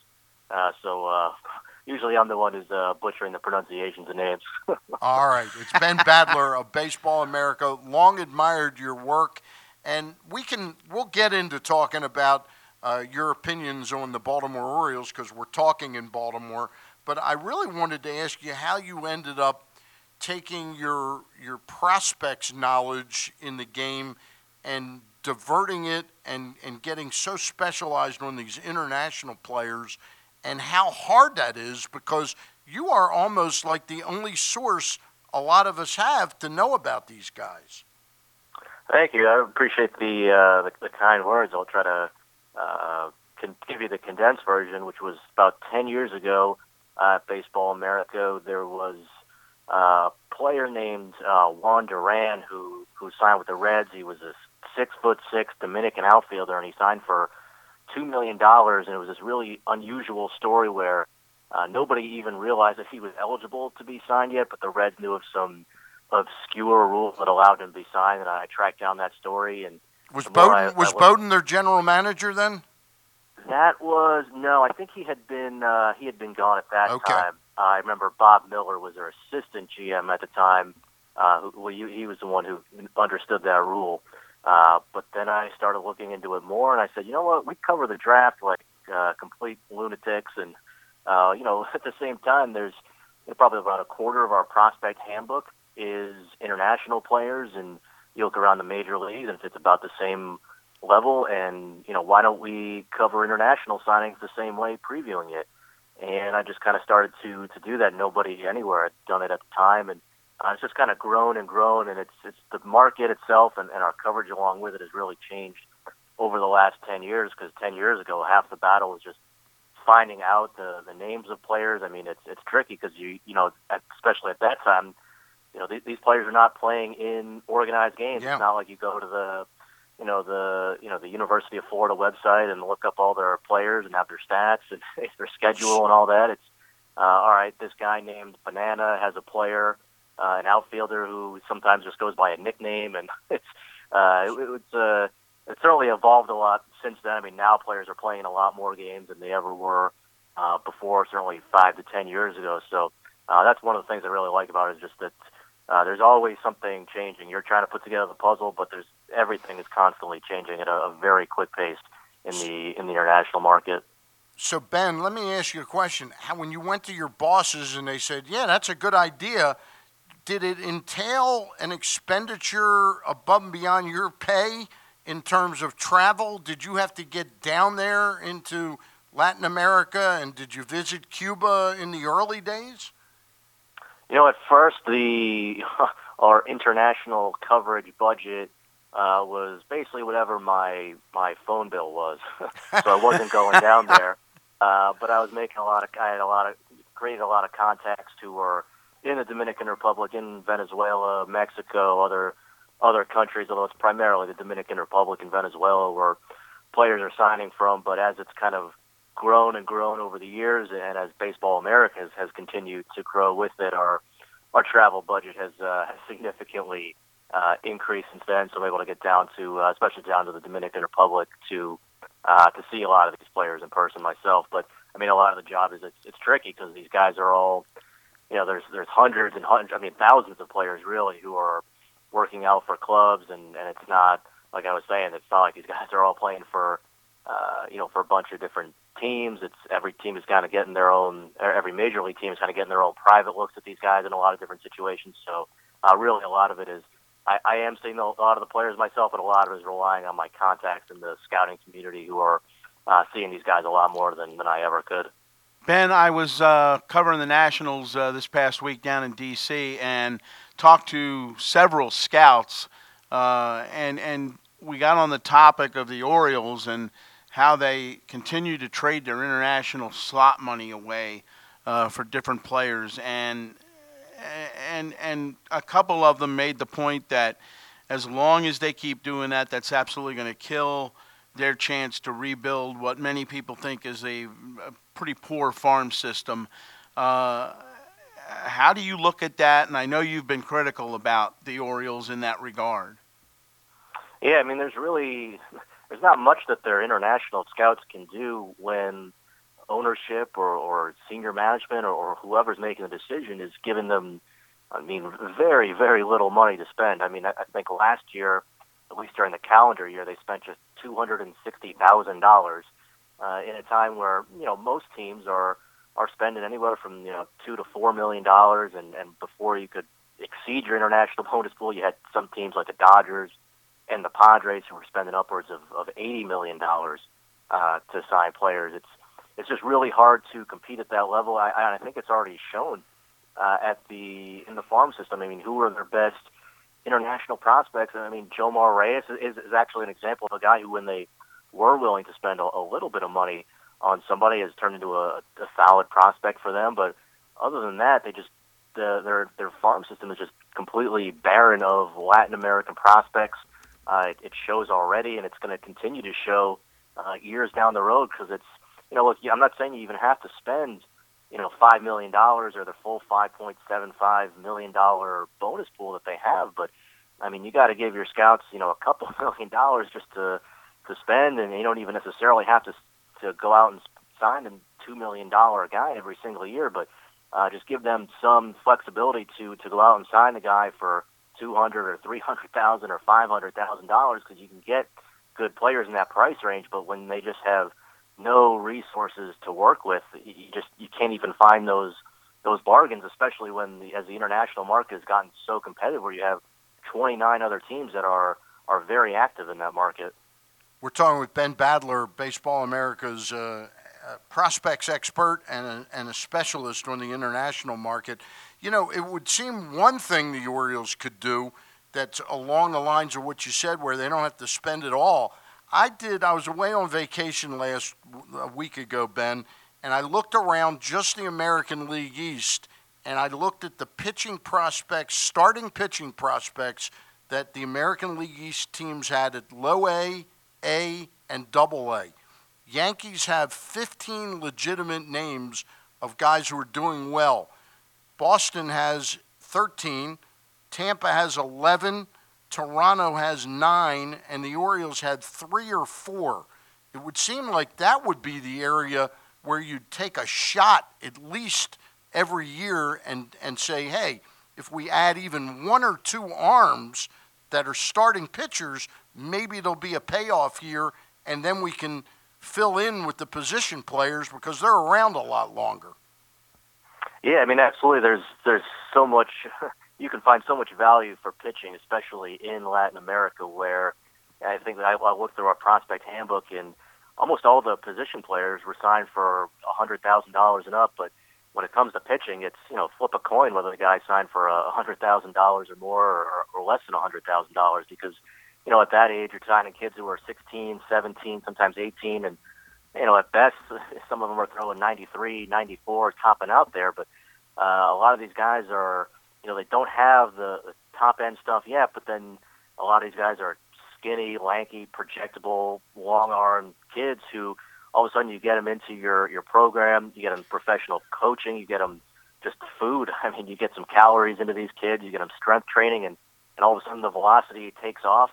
And uh, there's teams all over baseball who have good pitching prospects who, who they sign for you know thirty thousand dollars, ten thousand dollars. Uh, but the Orioles just you know that and part of it is just coming in with with volume too, the volume of signings. I mean, most teams are signing 25 to 30 players a year. And last year the Orioles signed like five players total. just the, but even if you're not going to spend a lot of money, you got to go out and at least roll the dice on on some of these cheaper uh, signings and get some volume into the system, especially for pitching. Like you were saying, those guys can can really pop once they once they sign and, and get into the system. But uh, that they, the Orioles haven't even really had many of those kind of guys either. We're talking with Ben Badler. Ben, you know it's interesting. We're comparing uh, the the MASN teams and the team that's crying about their deal with the you know with the Orioles is the Washington Nationals, who are declaring that their rights are worth a lot more money than they are. They just sent out a press release Thursday with a list of 27 international players that they signed, uh, and the Orioles. I'm imagining they probably signed seven to ten players, but they're really they don't make any news about it. They're probably lower tier uh, guys, uh, it, it's remarkable the the comparison and contrast. And the way, and the way of thinking. And I mean, you know, in terms of what it takes to be successful up and down, you know, from top to bottom in, in terms of your organization. Yeah, absolutely. I mean, the and the Nationals are actually an example of a team where, you know, look, obviously uh, a few years ago, this is up until a few years ago, this was a team that was not spending a lot of money internationally, but uh, they had very good scouts, uh, and they were able to, you know, they were still they were still signing a lot of players, and they were finding bargain guys like a, like a Reynaldo Lopez or a Wilmer Difo, uh, and now they're starting to spend more money, and, and I think they have one of the better international programs in the game. They they, they signed somebody, you know, Victor Robles is he's in our top ten prospects right now. I think he's got a chance to be potentially the number one prospect at some point uh, in the entire game by the by the time he gets to the major leagues. I think he has a chance to be a, a superstar for them, assuming they hold on to him. So, uh, I mean, that's an example of a team that you know even if you're not spending a million dollars, two million dollars for the, the top top guys. Uh, if, if you give your scouts at least adequate resources to be able to to do their jobs and and you have good scouts, good scouts on the ground throughout Latin America, uh, you can find you can find good talent, and I think the Nationals are a, good example of that. Well, in terms of uh, in terms of Robles, uh, you you hear his name brought up as far as maybe the Nationals who need a closer right now and looking for some bullpen help. You hear his name, you hear Erick Fedde. Now, I don't think they're going to get rid of Erick Fedde under any circumstances, but that's the one thing as they've built this team over the last five years that they have had is the the bargaining chips at the minor league level to be able to go out and get the players that they want. Yeah, absolutely. I mean, then you know, like Juan Soto is is another example. I mean, here's a here's an example of when the Nationals are finally willing to spend, you know, some some money on on players and give their scouts the the resources to invest in that million dollar plus guy. They go out and sign Juan Soto for I think it was 1.3 or 1.4 million dollars, a Dominican outfielder who, wow, I mean, every I mean, he's injured right now, but uh, I don't have any long term concerns about that. Every scout I talk to about this guy is like, holy smokes, yeah. this guy is one of the the best young hitters uh, I've seen in a while. I mean, 18 years old, what he was doing in the the South Atlantic League was uh, was just outstanding. So this guy's a, a pure hitter. So yeah, I mean, they certainly have the the trade chips. I'd be very hesitant to give up uh, Victor Robles un, unless I'm getting some type of a uh, you know a star like a some type of a star in return who I'm getting several years of uh, an affordable contract on, but I mean, yeah, those other guys are certainly very attractive trade chips for uh, for the Nationals to to offer to another club if they want. And to show you how it can work, he mentioned Will, Wilmer Difo, Stan.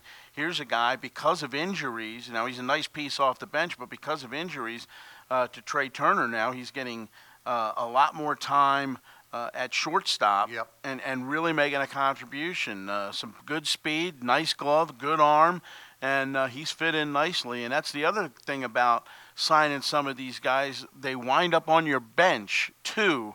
And I, I think you'd be hard pressed to find another bench in Major League Baseball right now that's as good as the Nationals, top to bottom. Yeah, having somebody like that as opposed to Paul Janish or Craig Gentry, Right. You know that, that those would be certainly better options. Uh, we're talking with Ben Badler of Baseball America. He's one of their prospects experts, and especially in the international market. You know, Dan Duquette, when he was hired by Peter Angelos, came in and one of the very first moves he made was signing Wei Yin Chen um, you know, the Taiwanese pitcher, signed him to a four year, $16 million contract, which was kind of the second reasonable expenditure the Orioles had made in Japan, uh, the other being Koji Uehara. You would have thought that that might have bought uh, Dan some credibility with ownership to, to explore that a little bit more. Yeah, I mean, I think they they probably just view it as and and somewhat rightfully so is that the you're, you're essentially guiding a a major league ready player versus uh, somebody who's you know 16, 17 years old uh, out of the Dominican Republic. So while you know your Chen is certainly a bigger investment than, than you're going to have to make uh, in terms of the the total dollar expenditure compared to a signing a top 16 year old player out of the Dominican Republic or Venezuela. Uh, certainly, those those 16 year old kids are are a much higher risk. But yeah, I mean, it's they're they're. I think they they have done a good job signing some of those uh, you know Asian foreign professional players, but uh, for whatever reason they have they've been unwilling to to invest at all. Uh, as long as uh, Angelos is on the team in the in the international or excuse me the, the Latin American uh, international amateur market. Ben, I, I'm sure I'm not sure how well you know Dan Duquette, but you know his history. I mean, he's Mhm. he's always been a pretty good development guy at most stops along the way in his uh, in his career. Um, what do you think of how? And this is clearly, in my opinion, more ownership than Dan Duquette's opinion of how to approach the international market. But given that ownership's not giving him the resources, do you think he's trying to make a little bit of chicken salad out of chicken bleep with his slot deals? I mean, is he at least Yeah. trying to get something for them? Yeah, I mean, I think there's there's something to that. There, I, I think he's I think he's definitely handcuffed by by ownership. I mean, it's just not like the first. It's not like he's the first general manager who's come in and into uh, into Baltimore and uh, and not spent on the international market. I mean, just just judging by the actions, it, it certainly seems that it's it's ownership's call. Uh, I mean, I think that Hey Ben, not to hope- not Ben, not to interrupt you. I was a talk show host in the ni- in the uh, 80s and 90s in Baltimore. One of the things I was most excited about when they hired Pat Gillick was I thought Pat was going to take us into Cuba in a big way. Mhm. And I remember the press conference when he was hired, my asking him that question, and he clearly that was his desire. So this goes back close to 20, 21 years. Yeah, I mean, you just gotta. I judge people by their actions, and, and the actions are like you say. It's it's clearly coming from the very, very top of the organization. I I mean, you would hope that the the general manager uh, could have a relationship with the owner and say, look, you know, we're spending 150 million dollars or or whatever it is on on the major league payroll. You know, maybe for for the best sake interest of the best long term interest of this franchise is to take, you know, maybe spend 147 million dollars or 148 and just put, right. you know, just two to three million dollars in, into this market, um, and and we'll we'll reap the benefits and, and the rewards of this uh, for years. Whether it's players coming up through our, our farm system and helping our major league club, or you know, like we were talking about with the Nationals, Reynaldo Lopez, somebody you can use in a trade uh, for, uh, you know, to, to acquire players from other clubs in, in that way. Um, yeah, I mean, I think he's trading away players, trying to get something. I mean, clearly they're not going to spend five to, to five and a half million dollars uh, of their international bonus pool on, on players. So They're trying to get something, but I mean, the guys in in reality that they're they're getting back are very, very fringe, long shot uh, type of guys. I mean, frankly, I'm actually a little bit surprised that they are trading away their uh, some of their international bonus pool money so quickly Yep. for these very fringe long shot guys, just because maybe Shohei Otani comes over this year and he's going to be subject to the bonus pools, and everybody else is spending their international bonus pool money. And hey, maybe at the end of the day, the Orioles can offer this guy more money than Right. anybody else, but instead they're just basically just giving away their money for these long shot type of guys. So uh, it's just a it's just a puzzling strategy all around. You jumped my, uh, jumped into my last topic was uh, uh, you know the uh, Japanese player and again Otani. Uh, what's his first name again? Sh- uh, Shohei, yeah. Shohei Otani. Uh, how good is he, and what do you think the chances are that uh, his club will post him this year? Yeah, he's just uh, he's just like a mutant, man. I mean, I've seen anything quite like this. Where he's if if he came over right now, it's not like he'd even be. I don't think he wouldn't spend a day in the minor leagues uh, from a, just from a pitching perspective. I mean, this guy can come in and be a top of the rotation starter right away. It's like a it's like a Noah Syndergaard type fastball. I mean, it is sitting uh, in the upper 90s, topping out in, in triple digits. Uh, he's got swing and miss secondary stuff, and then as a hitter, uh, he's just got huge power too, and, and he's so young. It's it's really unusual. I've never seen a player uh, quite like this. He gets a ton of hype, uh, but he backs it up. Uh, He he deserves it. I mean, he's been injured this year, so that's certainly a, a question in terms of uh, you know going forward. Are, are, is his team going to post him? I, I don't know. I mean, it's really unusual situation where how much does he value coming to the major leagues right away and, and just playing against the, the best competition in the world versus waiting a couple of years and, and getting potentially a, a $200 million plus contract. Whereas if he comes over now, he's going to be subject to the bonus pools. I mean, the most he could get in theory is about a $10 million signing bonus and then just, you know, make the major league minimum salary uh, for a few years. And, and the reality is that a lot of teams have spent a lot of their bonus pool money already, so he's probably looking at maybe a, a few million dollars, pretty comparable, I guess, to uh, to a first round pick in the United States. But I mean, that's an enormous discount to Yep. to take, you know, three million dollars versus potentially two hundred million dollars uh, if he's willing to uh, to wait a couple of years and then can just still pitch in, in his home country in Japan uh, so for those next two years. Ben, long admired your work. Great, great to have you on the bat around, and uh, we'll we'll reach out to you sometime down the road. But really enjoyed it. Oh, thank you very much, guys. I enjoyed it too. All right, thank you very much, Ben Badler, Baseball America's prospects expert, uh, who specializes in the international market. Uh, if you're like me and you like great food and baseball, you have to visit Big Bats Cafe, located just over the Bay Bridge in Kent Island. Take the first exit to 216 St. Clair Place. Big Bats is the winner of the Golden Anchor Award and voted Best Burgers and Wings. It's like visiting Cooperstown, but with food. Check them out at bigbats.com. And Major Golf returns to Baltimore July the 11th through the 16th for the Constellation Senior Players Championship. Get up close to golf's legends at the prestigious Caves Valley Golf Club. Visit them on the web cspgolf.com for more tickets and more information. And it says here read twice on all shows. Well, we we've that's the second. Yeah, I, read. I, I Yeah. know. I'm you just did you did good on I that. I just wanted to make sure I, I read everything that was Did on the mention page. anything about the green ticket? No. All right.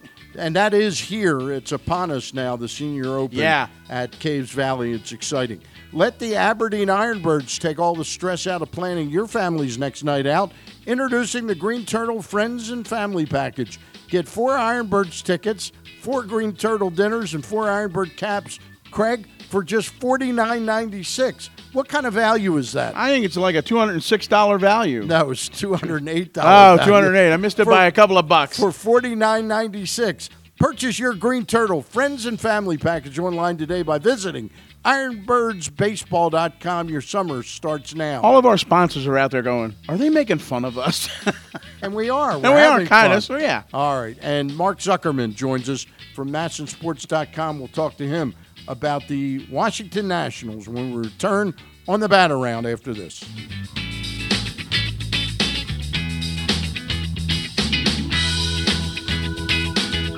Charm City's newest football team, the Baltimore Brigade, are taking arena football to the next level at Royal Farms Arena. This is the first ever season, and you're going to want to be there for it all. Catch a great game with your family sitting close to the field, or get your night started with friends in the bunker party zone. Baltimore Brigade football is high speed, action packed, non stop excitement everyone can enjoy. Get your tickets now at BaltimoreBrigade.com or by calling 667 930 0200.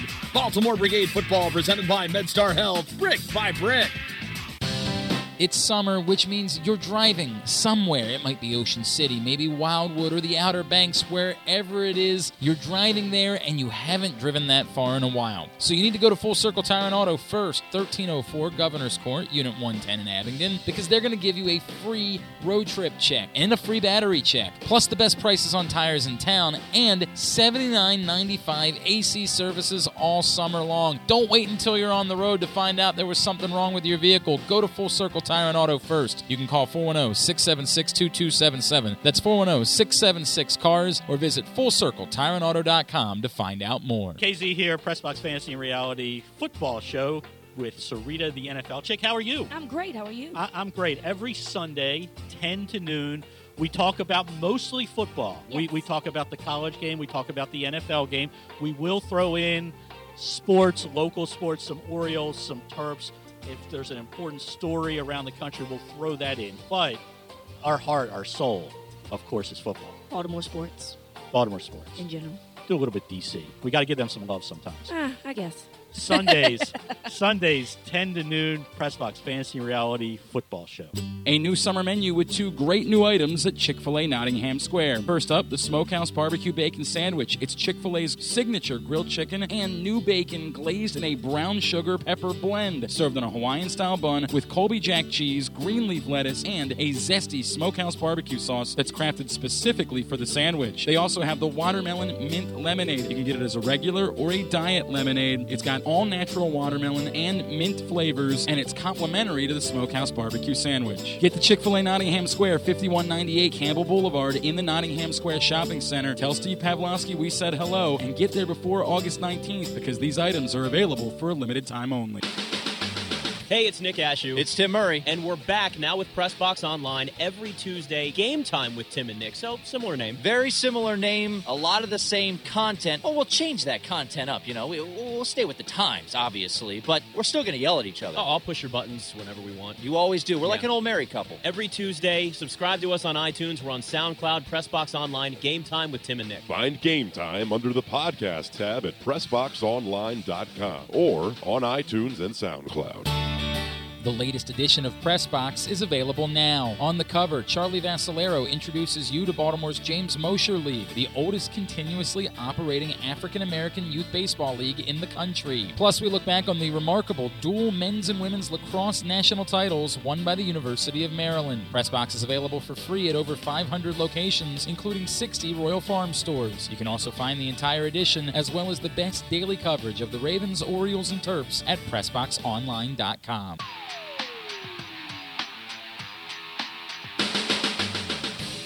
And welcome back to the Bat Around. Craig Heist along with Stan the Fan Charles here on our weekly Saturday morning press box show called the Bat Around. And we're going to join Mark Zuckerman of MASN Sports and MASNsports.com, who covers the Nationals, beat writer. And Mark, good morning. How are you? Good morning, guys. How are you doing today? Good. Uh, Thank first you of all, very much for coming on, Mark. Re- real quick, give me a traffic report because I know you're on the way to the ballpark, and I'll be heading down there shortly. so far, so good. Uh, I think I come from a little different direction than you, Craig. Yes. Uh, but the, the best news to me is I'm looking up ahead and it's all blue skies. I know that doesn't guarantee no delays, as we found out this week, but I'm hoping that, that you know that, that there's at least a better than 50% chance of no delays. Well, that's good. And I got to ask you, I mean, the, the bizarre nature of what happened a couple of nights ago uh, at the ballpark.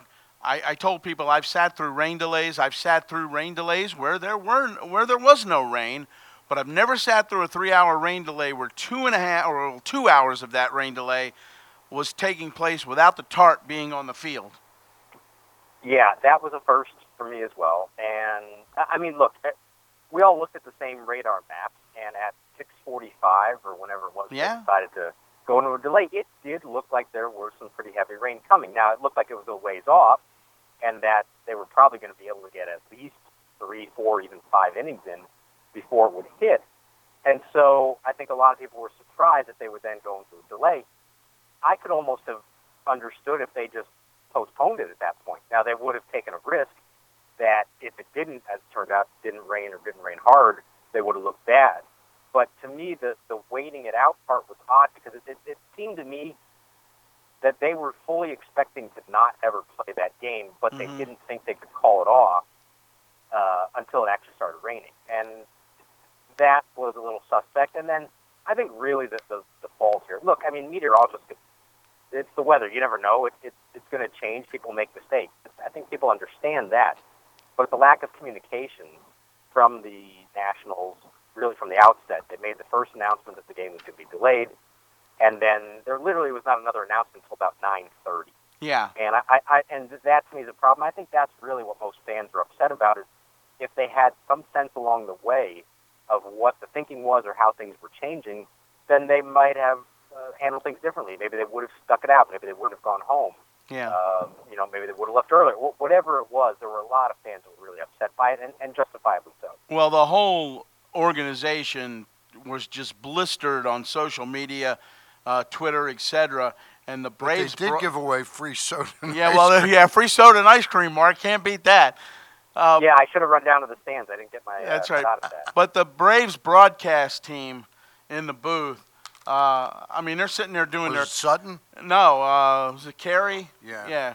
He's sitting there. He and his partner got holding up an umbrella in the in the booth, and it's obviously not raining outside, but they they really did. And you know, there's a lot of people around baseball saying, well, you know, the Nats did this. Number one, they didn't want to lose Geo uh, and that start, and then have to have to pull it over to the bullpen. And uh, I think there's probably some validity to that. Uh, but they were they, they were caught between a rock and a hard place after about an hour, hour and a half, and there was not much they could have done about it at that point. No, and and uh, look, whatever their motives were, you know, I think there there was genuine uncertainty because they thought they saw what the forecast was, and then and it did change. I mean, we were all watching this ourselves. You could see how those storms were breaking up as they started to get closer. But that's why, to me, you just you start the game unless you see that it's pretty imminent and it's going to hit within the next you know 20 minutes or something like that. Right. You start the game because you never know what might happen. Maybe you get the full five innings in. Maybe you get more than that, as it turned out. Uh, and even if it does rain later, then you deal with that when it happens. And um, th- th- this was a failure on, on a lot of levels from a lot of different people in the organization who had to make that decision. Uh, and it, and they're paying the price for it now because they're they're going to be apologizing for this one for a long time. I think. Yep. We're talking with Mark Zuckerman of MASNsports.com. He covers the Nationals extraordinarily well, and uh, along with covering them fairly well is a long history of a team that gets hit by some serious injuries. What updates can you give me? Is, is there any chance as we get toward postseason that Adam Eaton could play again this year? I, I think it's highly doubtful. They're not going to rule it out completely just because you never know. Uh, but I think if it were to happen, it would be a Kyle Schwarber type of situation where maybe he's available all the way at the end of October. Uh, and, and really at that point, is it worth it? You know, what are you getting from a guy who does rely on speed as a big part of his game? So, look, they're going to let him go through his rehab. Uh, they want him to have that goal in mind because that's a good thing for him to do to uh, to keep himself motivated. Uh, but they aren't going to push that if there's no reason to, and it's going to require not only Eaton healing at a pretty fast rate, but it's also going to require the team having a lot of success in October to even get to a point where he might be available. So I really think deep down they're looking at 2018 for Eaton, and to their credit, they've they've made up for that loss. It looked bad at the time. Uh, what Michael Taylor has done in his absence, now Taylor's out also now. That's going to be a problem. But what he's done, what Brian Goodwin has done, um, they really have been able to cover for that injury that at the time looked like it was going to be uh, a significant problem. And what's the latest on Trea Turner's injury? It's been what about two and a half weeks now since the the, displaced fracture. Yeah, I think we're approaching the two week mark, and the plan was to give him another x ray at the two week mark to get a sense of how the, uh, the fracture is starting to heal, and then they can go from there. So they haven't put a firm timetable on it, but if you want to compare, and it's not necessarily fair to do this because different guys have different injuries and different bodies. But uh, Freddie Freeman had a similar type of fracture, uh, getting hit by a pitch, and the initial timeline for him was 10 weeks, and he just came back in seven. Now, again, that doesn't mean it's Yep. going to happen in Trea's case, but I think the team is pretty confident that come September 1st, give or take a week in either direction, I think they feel like that's the time frame for it. And the key there is that should be ample time for Turner to get a good month or more of game action and get his swing back together, get comfortable uh, facing pitching again because what you don't want to have is a guy who's still in rehab mode when the playoffs do come. Uh, and it, it sounds like, barring any setbacks along the way, that that shouldn't be the case. He should have enough time to get back into to mid-season form before October. Boy, that Freddie Freeman uh, picks uh, just about the wrong time to come back if you're a Nationals fan because he has always been a Nationals killer. 106 games, and he's got 16 home runs, and he hits about 330, 340 against the Nationals. So, uh, and had a big two-run single last night. Mark, how big was that win for the Nationals last night? Oliver Perez comes in for Scherzer uh, you know, and, and, and Freeman winds up with the hit. But boy, they got Treinen with three straight ground balls, and then they get Matt Albers in a situation where uh, he gets a, a double play ground ball on Matt Kemp in the top of the 10th to get them uh, to a situation where they could win the game.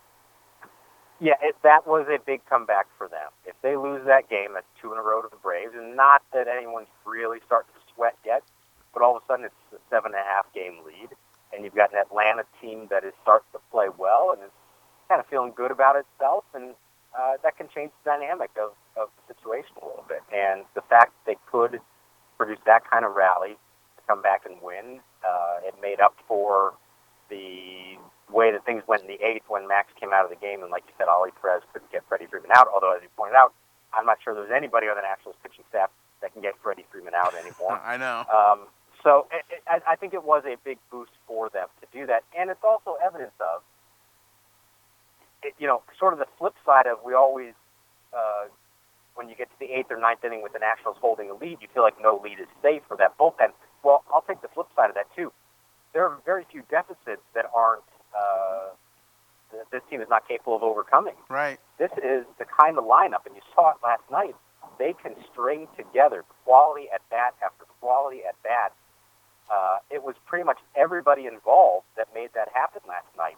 You can't do that without having five, six, seven really good hitters, and that gives them confidence that they do feel like, even if they're trailing three runs in the ninth inning, that they can put together that kind of rally. We've seen them do it. They almost did it against the Cubs Yeah. last week. Uh, those are the kind of things you remember when it really comes to crunch time. Uh, I think that gives them confidence even when they're trailing going into the ninth. And Ryan Zimmerman was telling me that last week. He says it's not so much our offense and the people that are, you know, up and down. He says it's just the quality at bats that we can have, you know, from one through eight until you get to the pitcher. And I, I think that that probably is probably the biggest reason why they're as successful as they are. Yeah, no, absolutely. And uh, you know, look at the situation last night where when it finally got to the bottom of the tenth, and Zimmerman single moved Sanchez to third. Now it's first and third, one out, uh, tying run on third, and Daniel Murphy's at the plate. And if you're the opposing manager, you may be thinking, man, Daniel Murphy's one of the best hitters in the league. I don't want him to be the one to beat me. Maybe we walk him, load the bases, try to get a double play, and get out of this mess. Well, who's the guy hitting behind Murphy? Anthony Rendon. Anthony Rendon, Yeah. who is one of the best in the league at putting together a quality at bat. And for all the heat that Dusty Baker takes from some people that that believe that Rendon should be hitting higher in the lineup, especially with the injuries, and and I get that because he's better than your typical number six hitter. But I do understand the rationale is that he likes that protection for Murphy, and that's how you string together those kind of rallies uh, and allow or force the opposing team to have to pitch to Murphy or to Zimmerman in front of Murphy or to Harper in front of Zimmerman. Uh, there is no let up, and that that really makes a difference. Uh, for all the talk of how much does lineup construction really matter or not, I think in this case we're seeing that it does uh, because of the depth, because of the versatility by going left, right, left, right with these guys. Um, there, there's nobody that, if you're the opposing manager, you can pitch around to get to the next guy because the next guy is going to give you a quality at bat as well. We're talking with Mark Zuckerman, covers the Nationals for MASNsports.com. Uh, Mark, we're at July the uh, 8th right now, I think it is, or is today the 9th? No, today's the 8th. Today's the 8th. 8th has been coming after the 7th for thousands of years, as my history teacher used to say. Uh, but we're getting close. Uh, right after the All Star break, there'll be some two weeks left before the trade deadline. Uh, I know I, we've had you on before and we've asked it. I'll ask it again. What direction do you think the, the Nats will go in trying to solve the late innings? Well, here's the, the complicating factor, and I think it's changed somewhat in the last few weeks, is that there are not a lot of teams that are truly out of the race, especially in the American League. And so you've got teams that maybe you thought would be sellers that all of a sudden are not thinking in those terms. The Kansas City Royals are the best example. Everyone assumed, oh, hey, Kelvin Herrera, he makes perfect sense. Uh, that's going to happen at some point. Well, the Royals are actually in one of the wild card spots Right. right now, I believe and they're not in any uh, rush to make a move. And so, even if you're you know if you're Mike Rizzo, you want to get this done sooner rather than later. But it takes two to tango, and if you don't have a whole lot of willing partners out there, you may have to wait it out until uh, closer to July 31st. And so that's going to complicate matters. It would also complicate matters is that unlike a year ago when you had Chapman, Melancon, Andrew Miller, three truly elite top closers that were available, you don't have that kind of quality that's available this year. And so, unless you want to go for David Robertson, and I still feel like if the Nats wanted David Robertson, they would have had him by now. They've had plenty of opportunities to do it. So, I really think that they may be looking more in terms of the guys who profile more as a setup man Mm-hmm. than as a closer. And so I'm looking at guys like Ryan Madson of the A's, uh, Brad Hand of the Padres, uh, Pat Neshek of the Phillies, those type of guys who aren't going to cost as much in terms of prospects, uh, but do have track records for pitching well late in games. And maybe they aren't true closers, but they're better than what the Nationals have right now. And I think especially in Madson's case, what's appealing about him is that here's a guy who's been there, done that, has been a part of successful playoff bullpens. And because we're really talking about here you don't just want a guy with stuff. You want a guy that you can trust in the eighth and ninth innings of games that really matter, who's not going to be overwhelmed by the moment. The Nats have been forced to put some guys in those sort of spots who've never been there before. Well, go get one or two who have been there before, and I think it changes the dynamic a lot. So those are the kind of names that I'm looking at, to be honest, over the next few weeks. Could you actually see them picking up two of those type of guys like Hand and Neshek or Madson and Neshek? Yeah, I, I could, uh, and again, because the price for those should be, we'll see. Yeah. It, it should be a little lower, and you're not having to, to raid your entire farm system. Um, in a perfect world, yeah, you'd love to get two of them, especially if you're not getting a true closer. But I've been saying all along, it's going to require a couple of acquisitions from the outside. It's going to require one or two guys probably getting called up from the minors, whether it's Erick Fedde, uh, Wander Suero, who's had great numbers at AAA, uh, even Francisco Rodriguez, who they've recently signed. I don't think they're counting on that, but you never know. And then on top of all that, it is going to require a couple guys from the current 10 stepping up and being able to be part of that group because you can't overhaul an entire bullpen in mid-season. It's going to have to be a combination of all those things. Hey, Mark, there's an old expression when talking about soldiers in war to keep your powder dry. Is uh, is Dusty Baker a great example of keeping your powder dry? He stayed pretty calm, cool, and collected with the with the fact that he probably got undervalue contract when he signed on, and he's not been shown a tremendous amount of respect by ownership in rushing to get it done. But yet he's he's quietly doing a great job, and I think his relationship with Mike Rizzo is probably pretty strong, isn't it? Yeah, it absolutely is, and um, it's it's unfortunate that this is still lingering out there because common sense would say that that this should have been taken care of a while back. But the Lerners, I think we've seen over the years, um, they're not going to make that type of move until they feel like they absolutely have to. They've been burned on a few things in the past. They've given managers extensions and it didn't work out, and they had to eat the money. Uh, there's a tremendous amount of respect for Dusty Baker from Rizzo, from the Lerner family. I think everybody here agrees that barring some kind of major collapse or other unforeseen circumstance, that he's going to be back next year, but they're not going to rush to make that move until they feel like they have to. And, um, and credit to Dusty that he has not made a big public stink about this. You know, deep down, he wants this done. But I think he's also at a different point in his life now than he has been in the past. He knew that before this came around, he may not get another major league managing job, and this sort of fell into his lap in a way when things with Bud Black fell apart. And so uh, I think he's really enjoying this.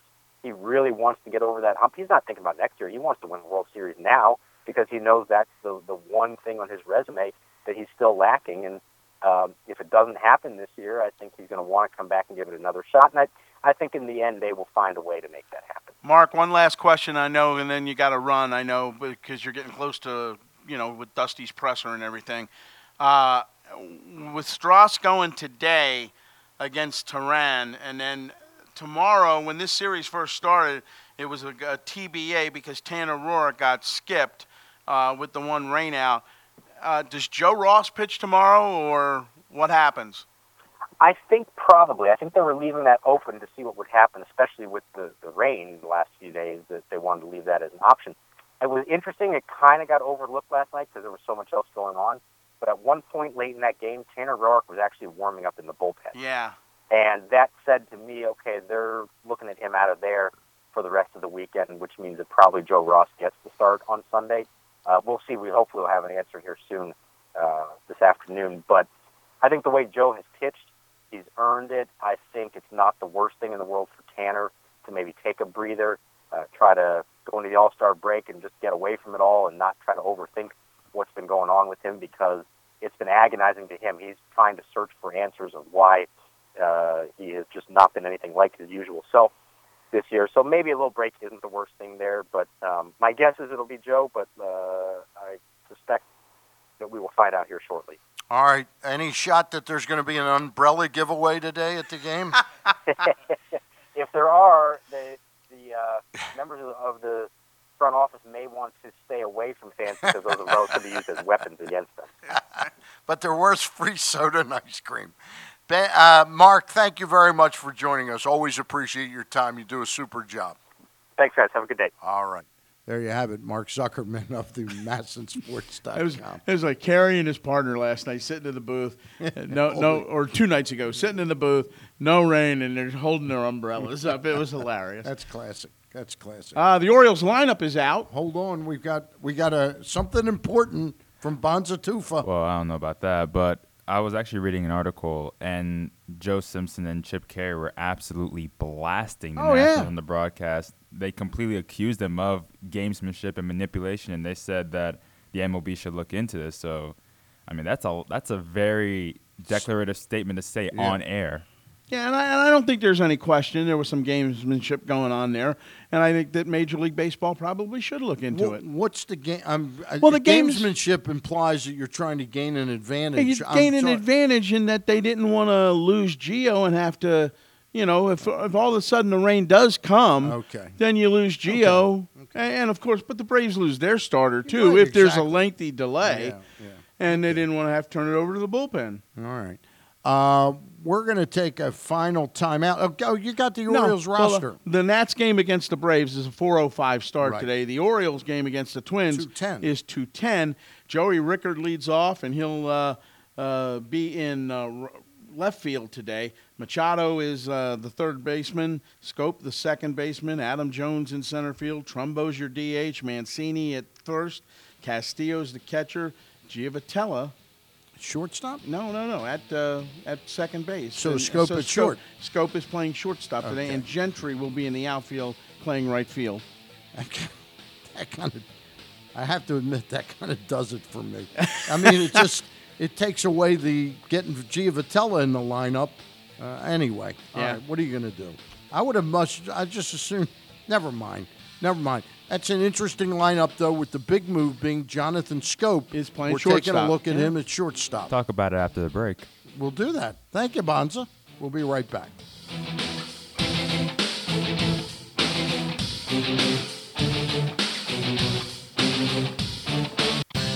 It's summer, which means you're driving somewhere. It might be Ocean City, maybe Wildwood, or the Outer Banks, wherever it is. You're driving there and you haven't driven that far in a while. So you need to go to Full Circle Tire and Auto first, 1304 Governor's Court, Unit 110 in Abingdon, because they're going to give you a free road trip check and a free battery check, plus the best prices on tires in town, and $79.95 AC services all summer long. Don't wait until you're on the road to find out there was something wrong with your vehicle. Go to Full Circle Tire and Auto first. You can call 410 676 2277. That's 410 676 CARS or visit FullCircleTireandAuto.com to find out more.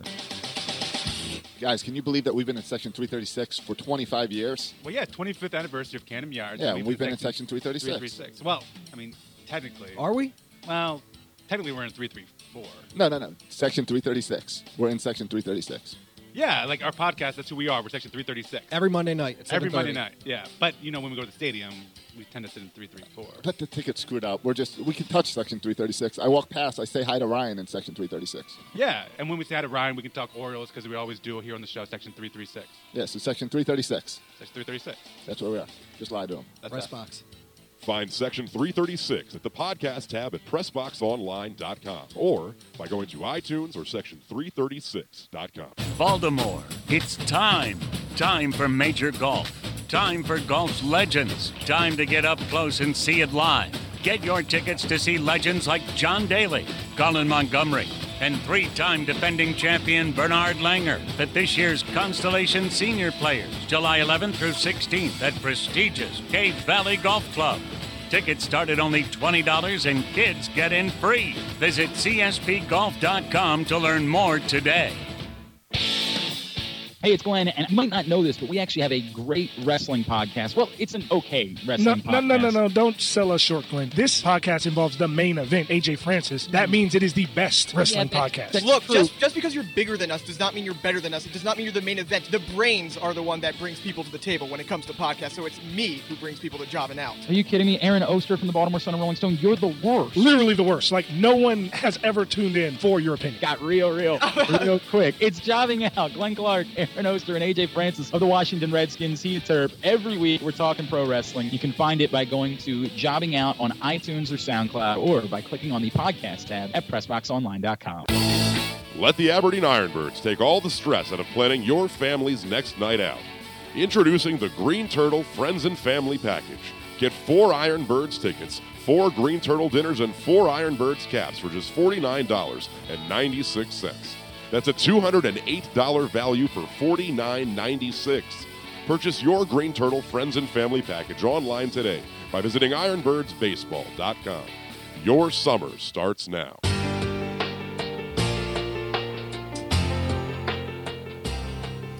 And we're back to uh, close things out on the bat around.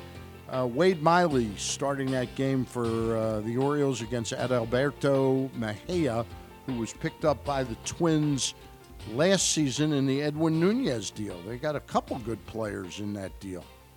And he's starting a left hander for the uh, Twins today. And by the way, it was the Twins who won the Bartolo Colon sweepstakes and have signed Bartolo. I think he's going to get a game or two in at Rochester real quick, but I expect uh, by about the 20th of July that Bartolo Colon may be uh, a member of um, a contending Minnesota Twins team. Could very well be, and uh, you never know what he's got left in the tank. But uh, certainly a, a guy with a veteran track record and a guy who's been there before and can get it done. I, I love the guy, but seriously, at 44, if he wants to continue his career in any meaningful way, drop 40. You know, I'm not saying drop 100 pounds, which he could stand to do, but drop 30 or 40. I mean, he really looks really uh, way, way, way out of shape. Well, but and that's coming from a guy who is way, Way, way, way, out way out of no, shape, No, I'm yeah. way, way out of shape. Okay. He is way, way, way, way out of shape. Well, I wouldn't go that, but yeah, but he throws a baseball better than you do. he sure does. Yeah. I'll tell you one thing. That's like the old, you know, thing about lefties. If you if you're a left-hander, you can pitch till you're 50. yeah. I'll tell you one thing is I, I really wish if one move could be reversed and made by the Orioles, it would be the decision to not pay Bartolo Colon twenty or twenty-one million and sign him for two years when the Orioles signed Ubaldo for four years at fifty million dollars. Well, that that- was that- a but that's that was all a mis- hindsight, that was a mistake with a capital M for an organization that sort of almost prides itself on being frugal with pitching, starting pitching, giving a four-year contract to a suspect guy versus two years to a guy who was less suspect and shorter term just doesn't make any sense. Didn't Well- make sense to me then. It was a first guess, not a second guess. All right. All right. Uh, you're what are you doing during the All Star break? I am going to the Eastern Shore, visit some friends, hang out at the beach a little bit, And might talk to Preston and Palmeiro. might stop by the Shorebirds game because they're home next week. So we'll see whether or not we can go down. Uh, you know, it's been a long time since I've talked to Preston because the last time I talked to Preston, of course, Dad He was here. probably about 12 years old. Yeah, but and running around and him and Pre- uh, him and uh, Patrick. Yep. Uh, chasing Dad around the field. Uh, Now is Patrick a player too? Yeah, absolutely. Is he a prospect? Uh, he was with the Cubs organization at one point. I don't know whether he still is. All right. Bonzo, what are you doing for the break? Well, I was gonna ask you. Uh, well, I'm not gonna do much. You can I'm- have the next six days off. Oh, okay, that's cool. Yeah. Um, are you gonna watch He the only home? works one day right. Exactly. Are you gonna watch the home run derby? Because You know, that's an interesting. I have very little interest. In it, eh, although but- Chris Berman won't be doing it. Well, that's true. But here's here's the interesting thing about the home run derby this year, and that's the fact that you got Aaron Judge, you got Sanchez, and you Sano. have and Sano, and, And you Stanton. also have you also have the the winner last year, the defending champ, That's John Stanton? Carlos Stanton, going home to take part i- at Marlins Park. Now that brings you to the other interesting thing, which is Bryce Harper, who said, "No, not doing the Derby, not doing the Derby." He's going to be hard pressed to do that Derby next year with the game being down in Washington. Interesting. Yeah. He doesn't seem one way or the other like he would care about that. Well, you know, You when, he when he did you it think he before, might relent He almost won it. Yeah. yeah, he almost won it, but I, I think he'll relent and do it next year. But the one thing I, I don't know what his father's health is like anymore. But the first time he did it, you know, his dad Dad threw him threw the- threw, threw the- threw all the pitches to him. Yeah, so uh, that would be interesting for Bryce if he were able to take part next year. All right. I've been remiss at uh, reminding you folks that 10 to 12 tomorrow at PressBoxOnline.com slash radio, you can listen to the Fantasy and Reality Show with Ken Zales and Sarita Hubbard, uh, the show that gets you primed and ready for fantasy football season throughout the year. And you can also watch that program on Facebook.com slash PressBoxSports. Glenn Clark, the same thing, Monday through Friday. He and Kyle Ottenheimer will be doing the show, and we appreciate your listenership. Also, Section 336, part of the Press Box podcast. Tomorrow on Inside Press Box on WMAR, 10:30 in the morning, we will have John Eisenberg talking about the book The Streak. Lou Gehrig, Cal Ripken Jr. in the pursuit of uh, baseball's most historic record. We'll also have on Johns Hopkins University football coach Jim Margraff and the new executive director of the Babe Ruth Museum and Birthplace, Sean Hearn. So we hope you'll watch that as well. Craig Heist, thank you very much. Bonza Tufa, thank you guys. Have a great All Star break. And remember, I'll be on after the O's game today at facebook.com slash Stan the Fan Charles uh, for my O's post game chat on Facebook Live. We'll see you later.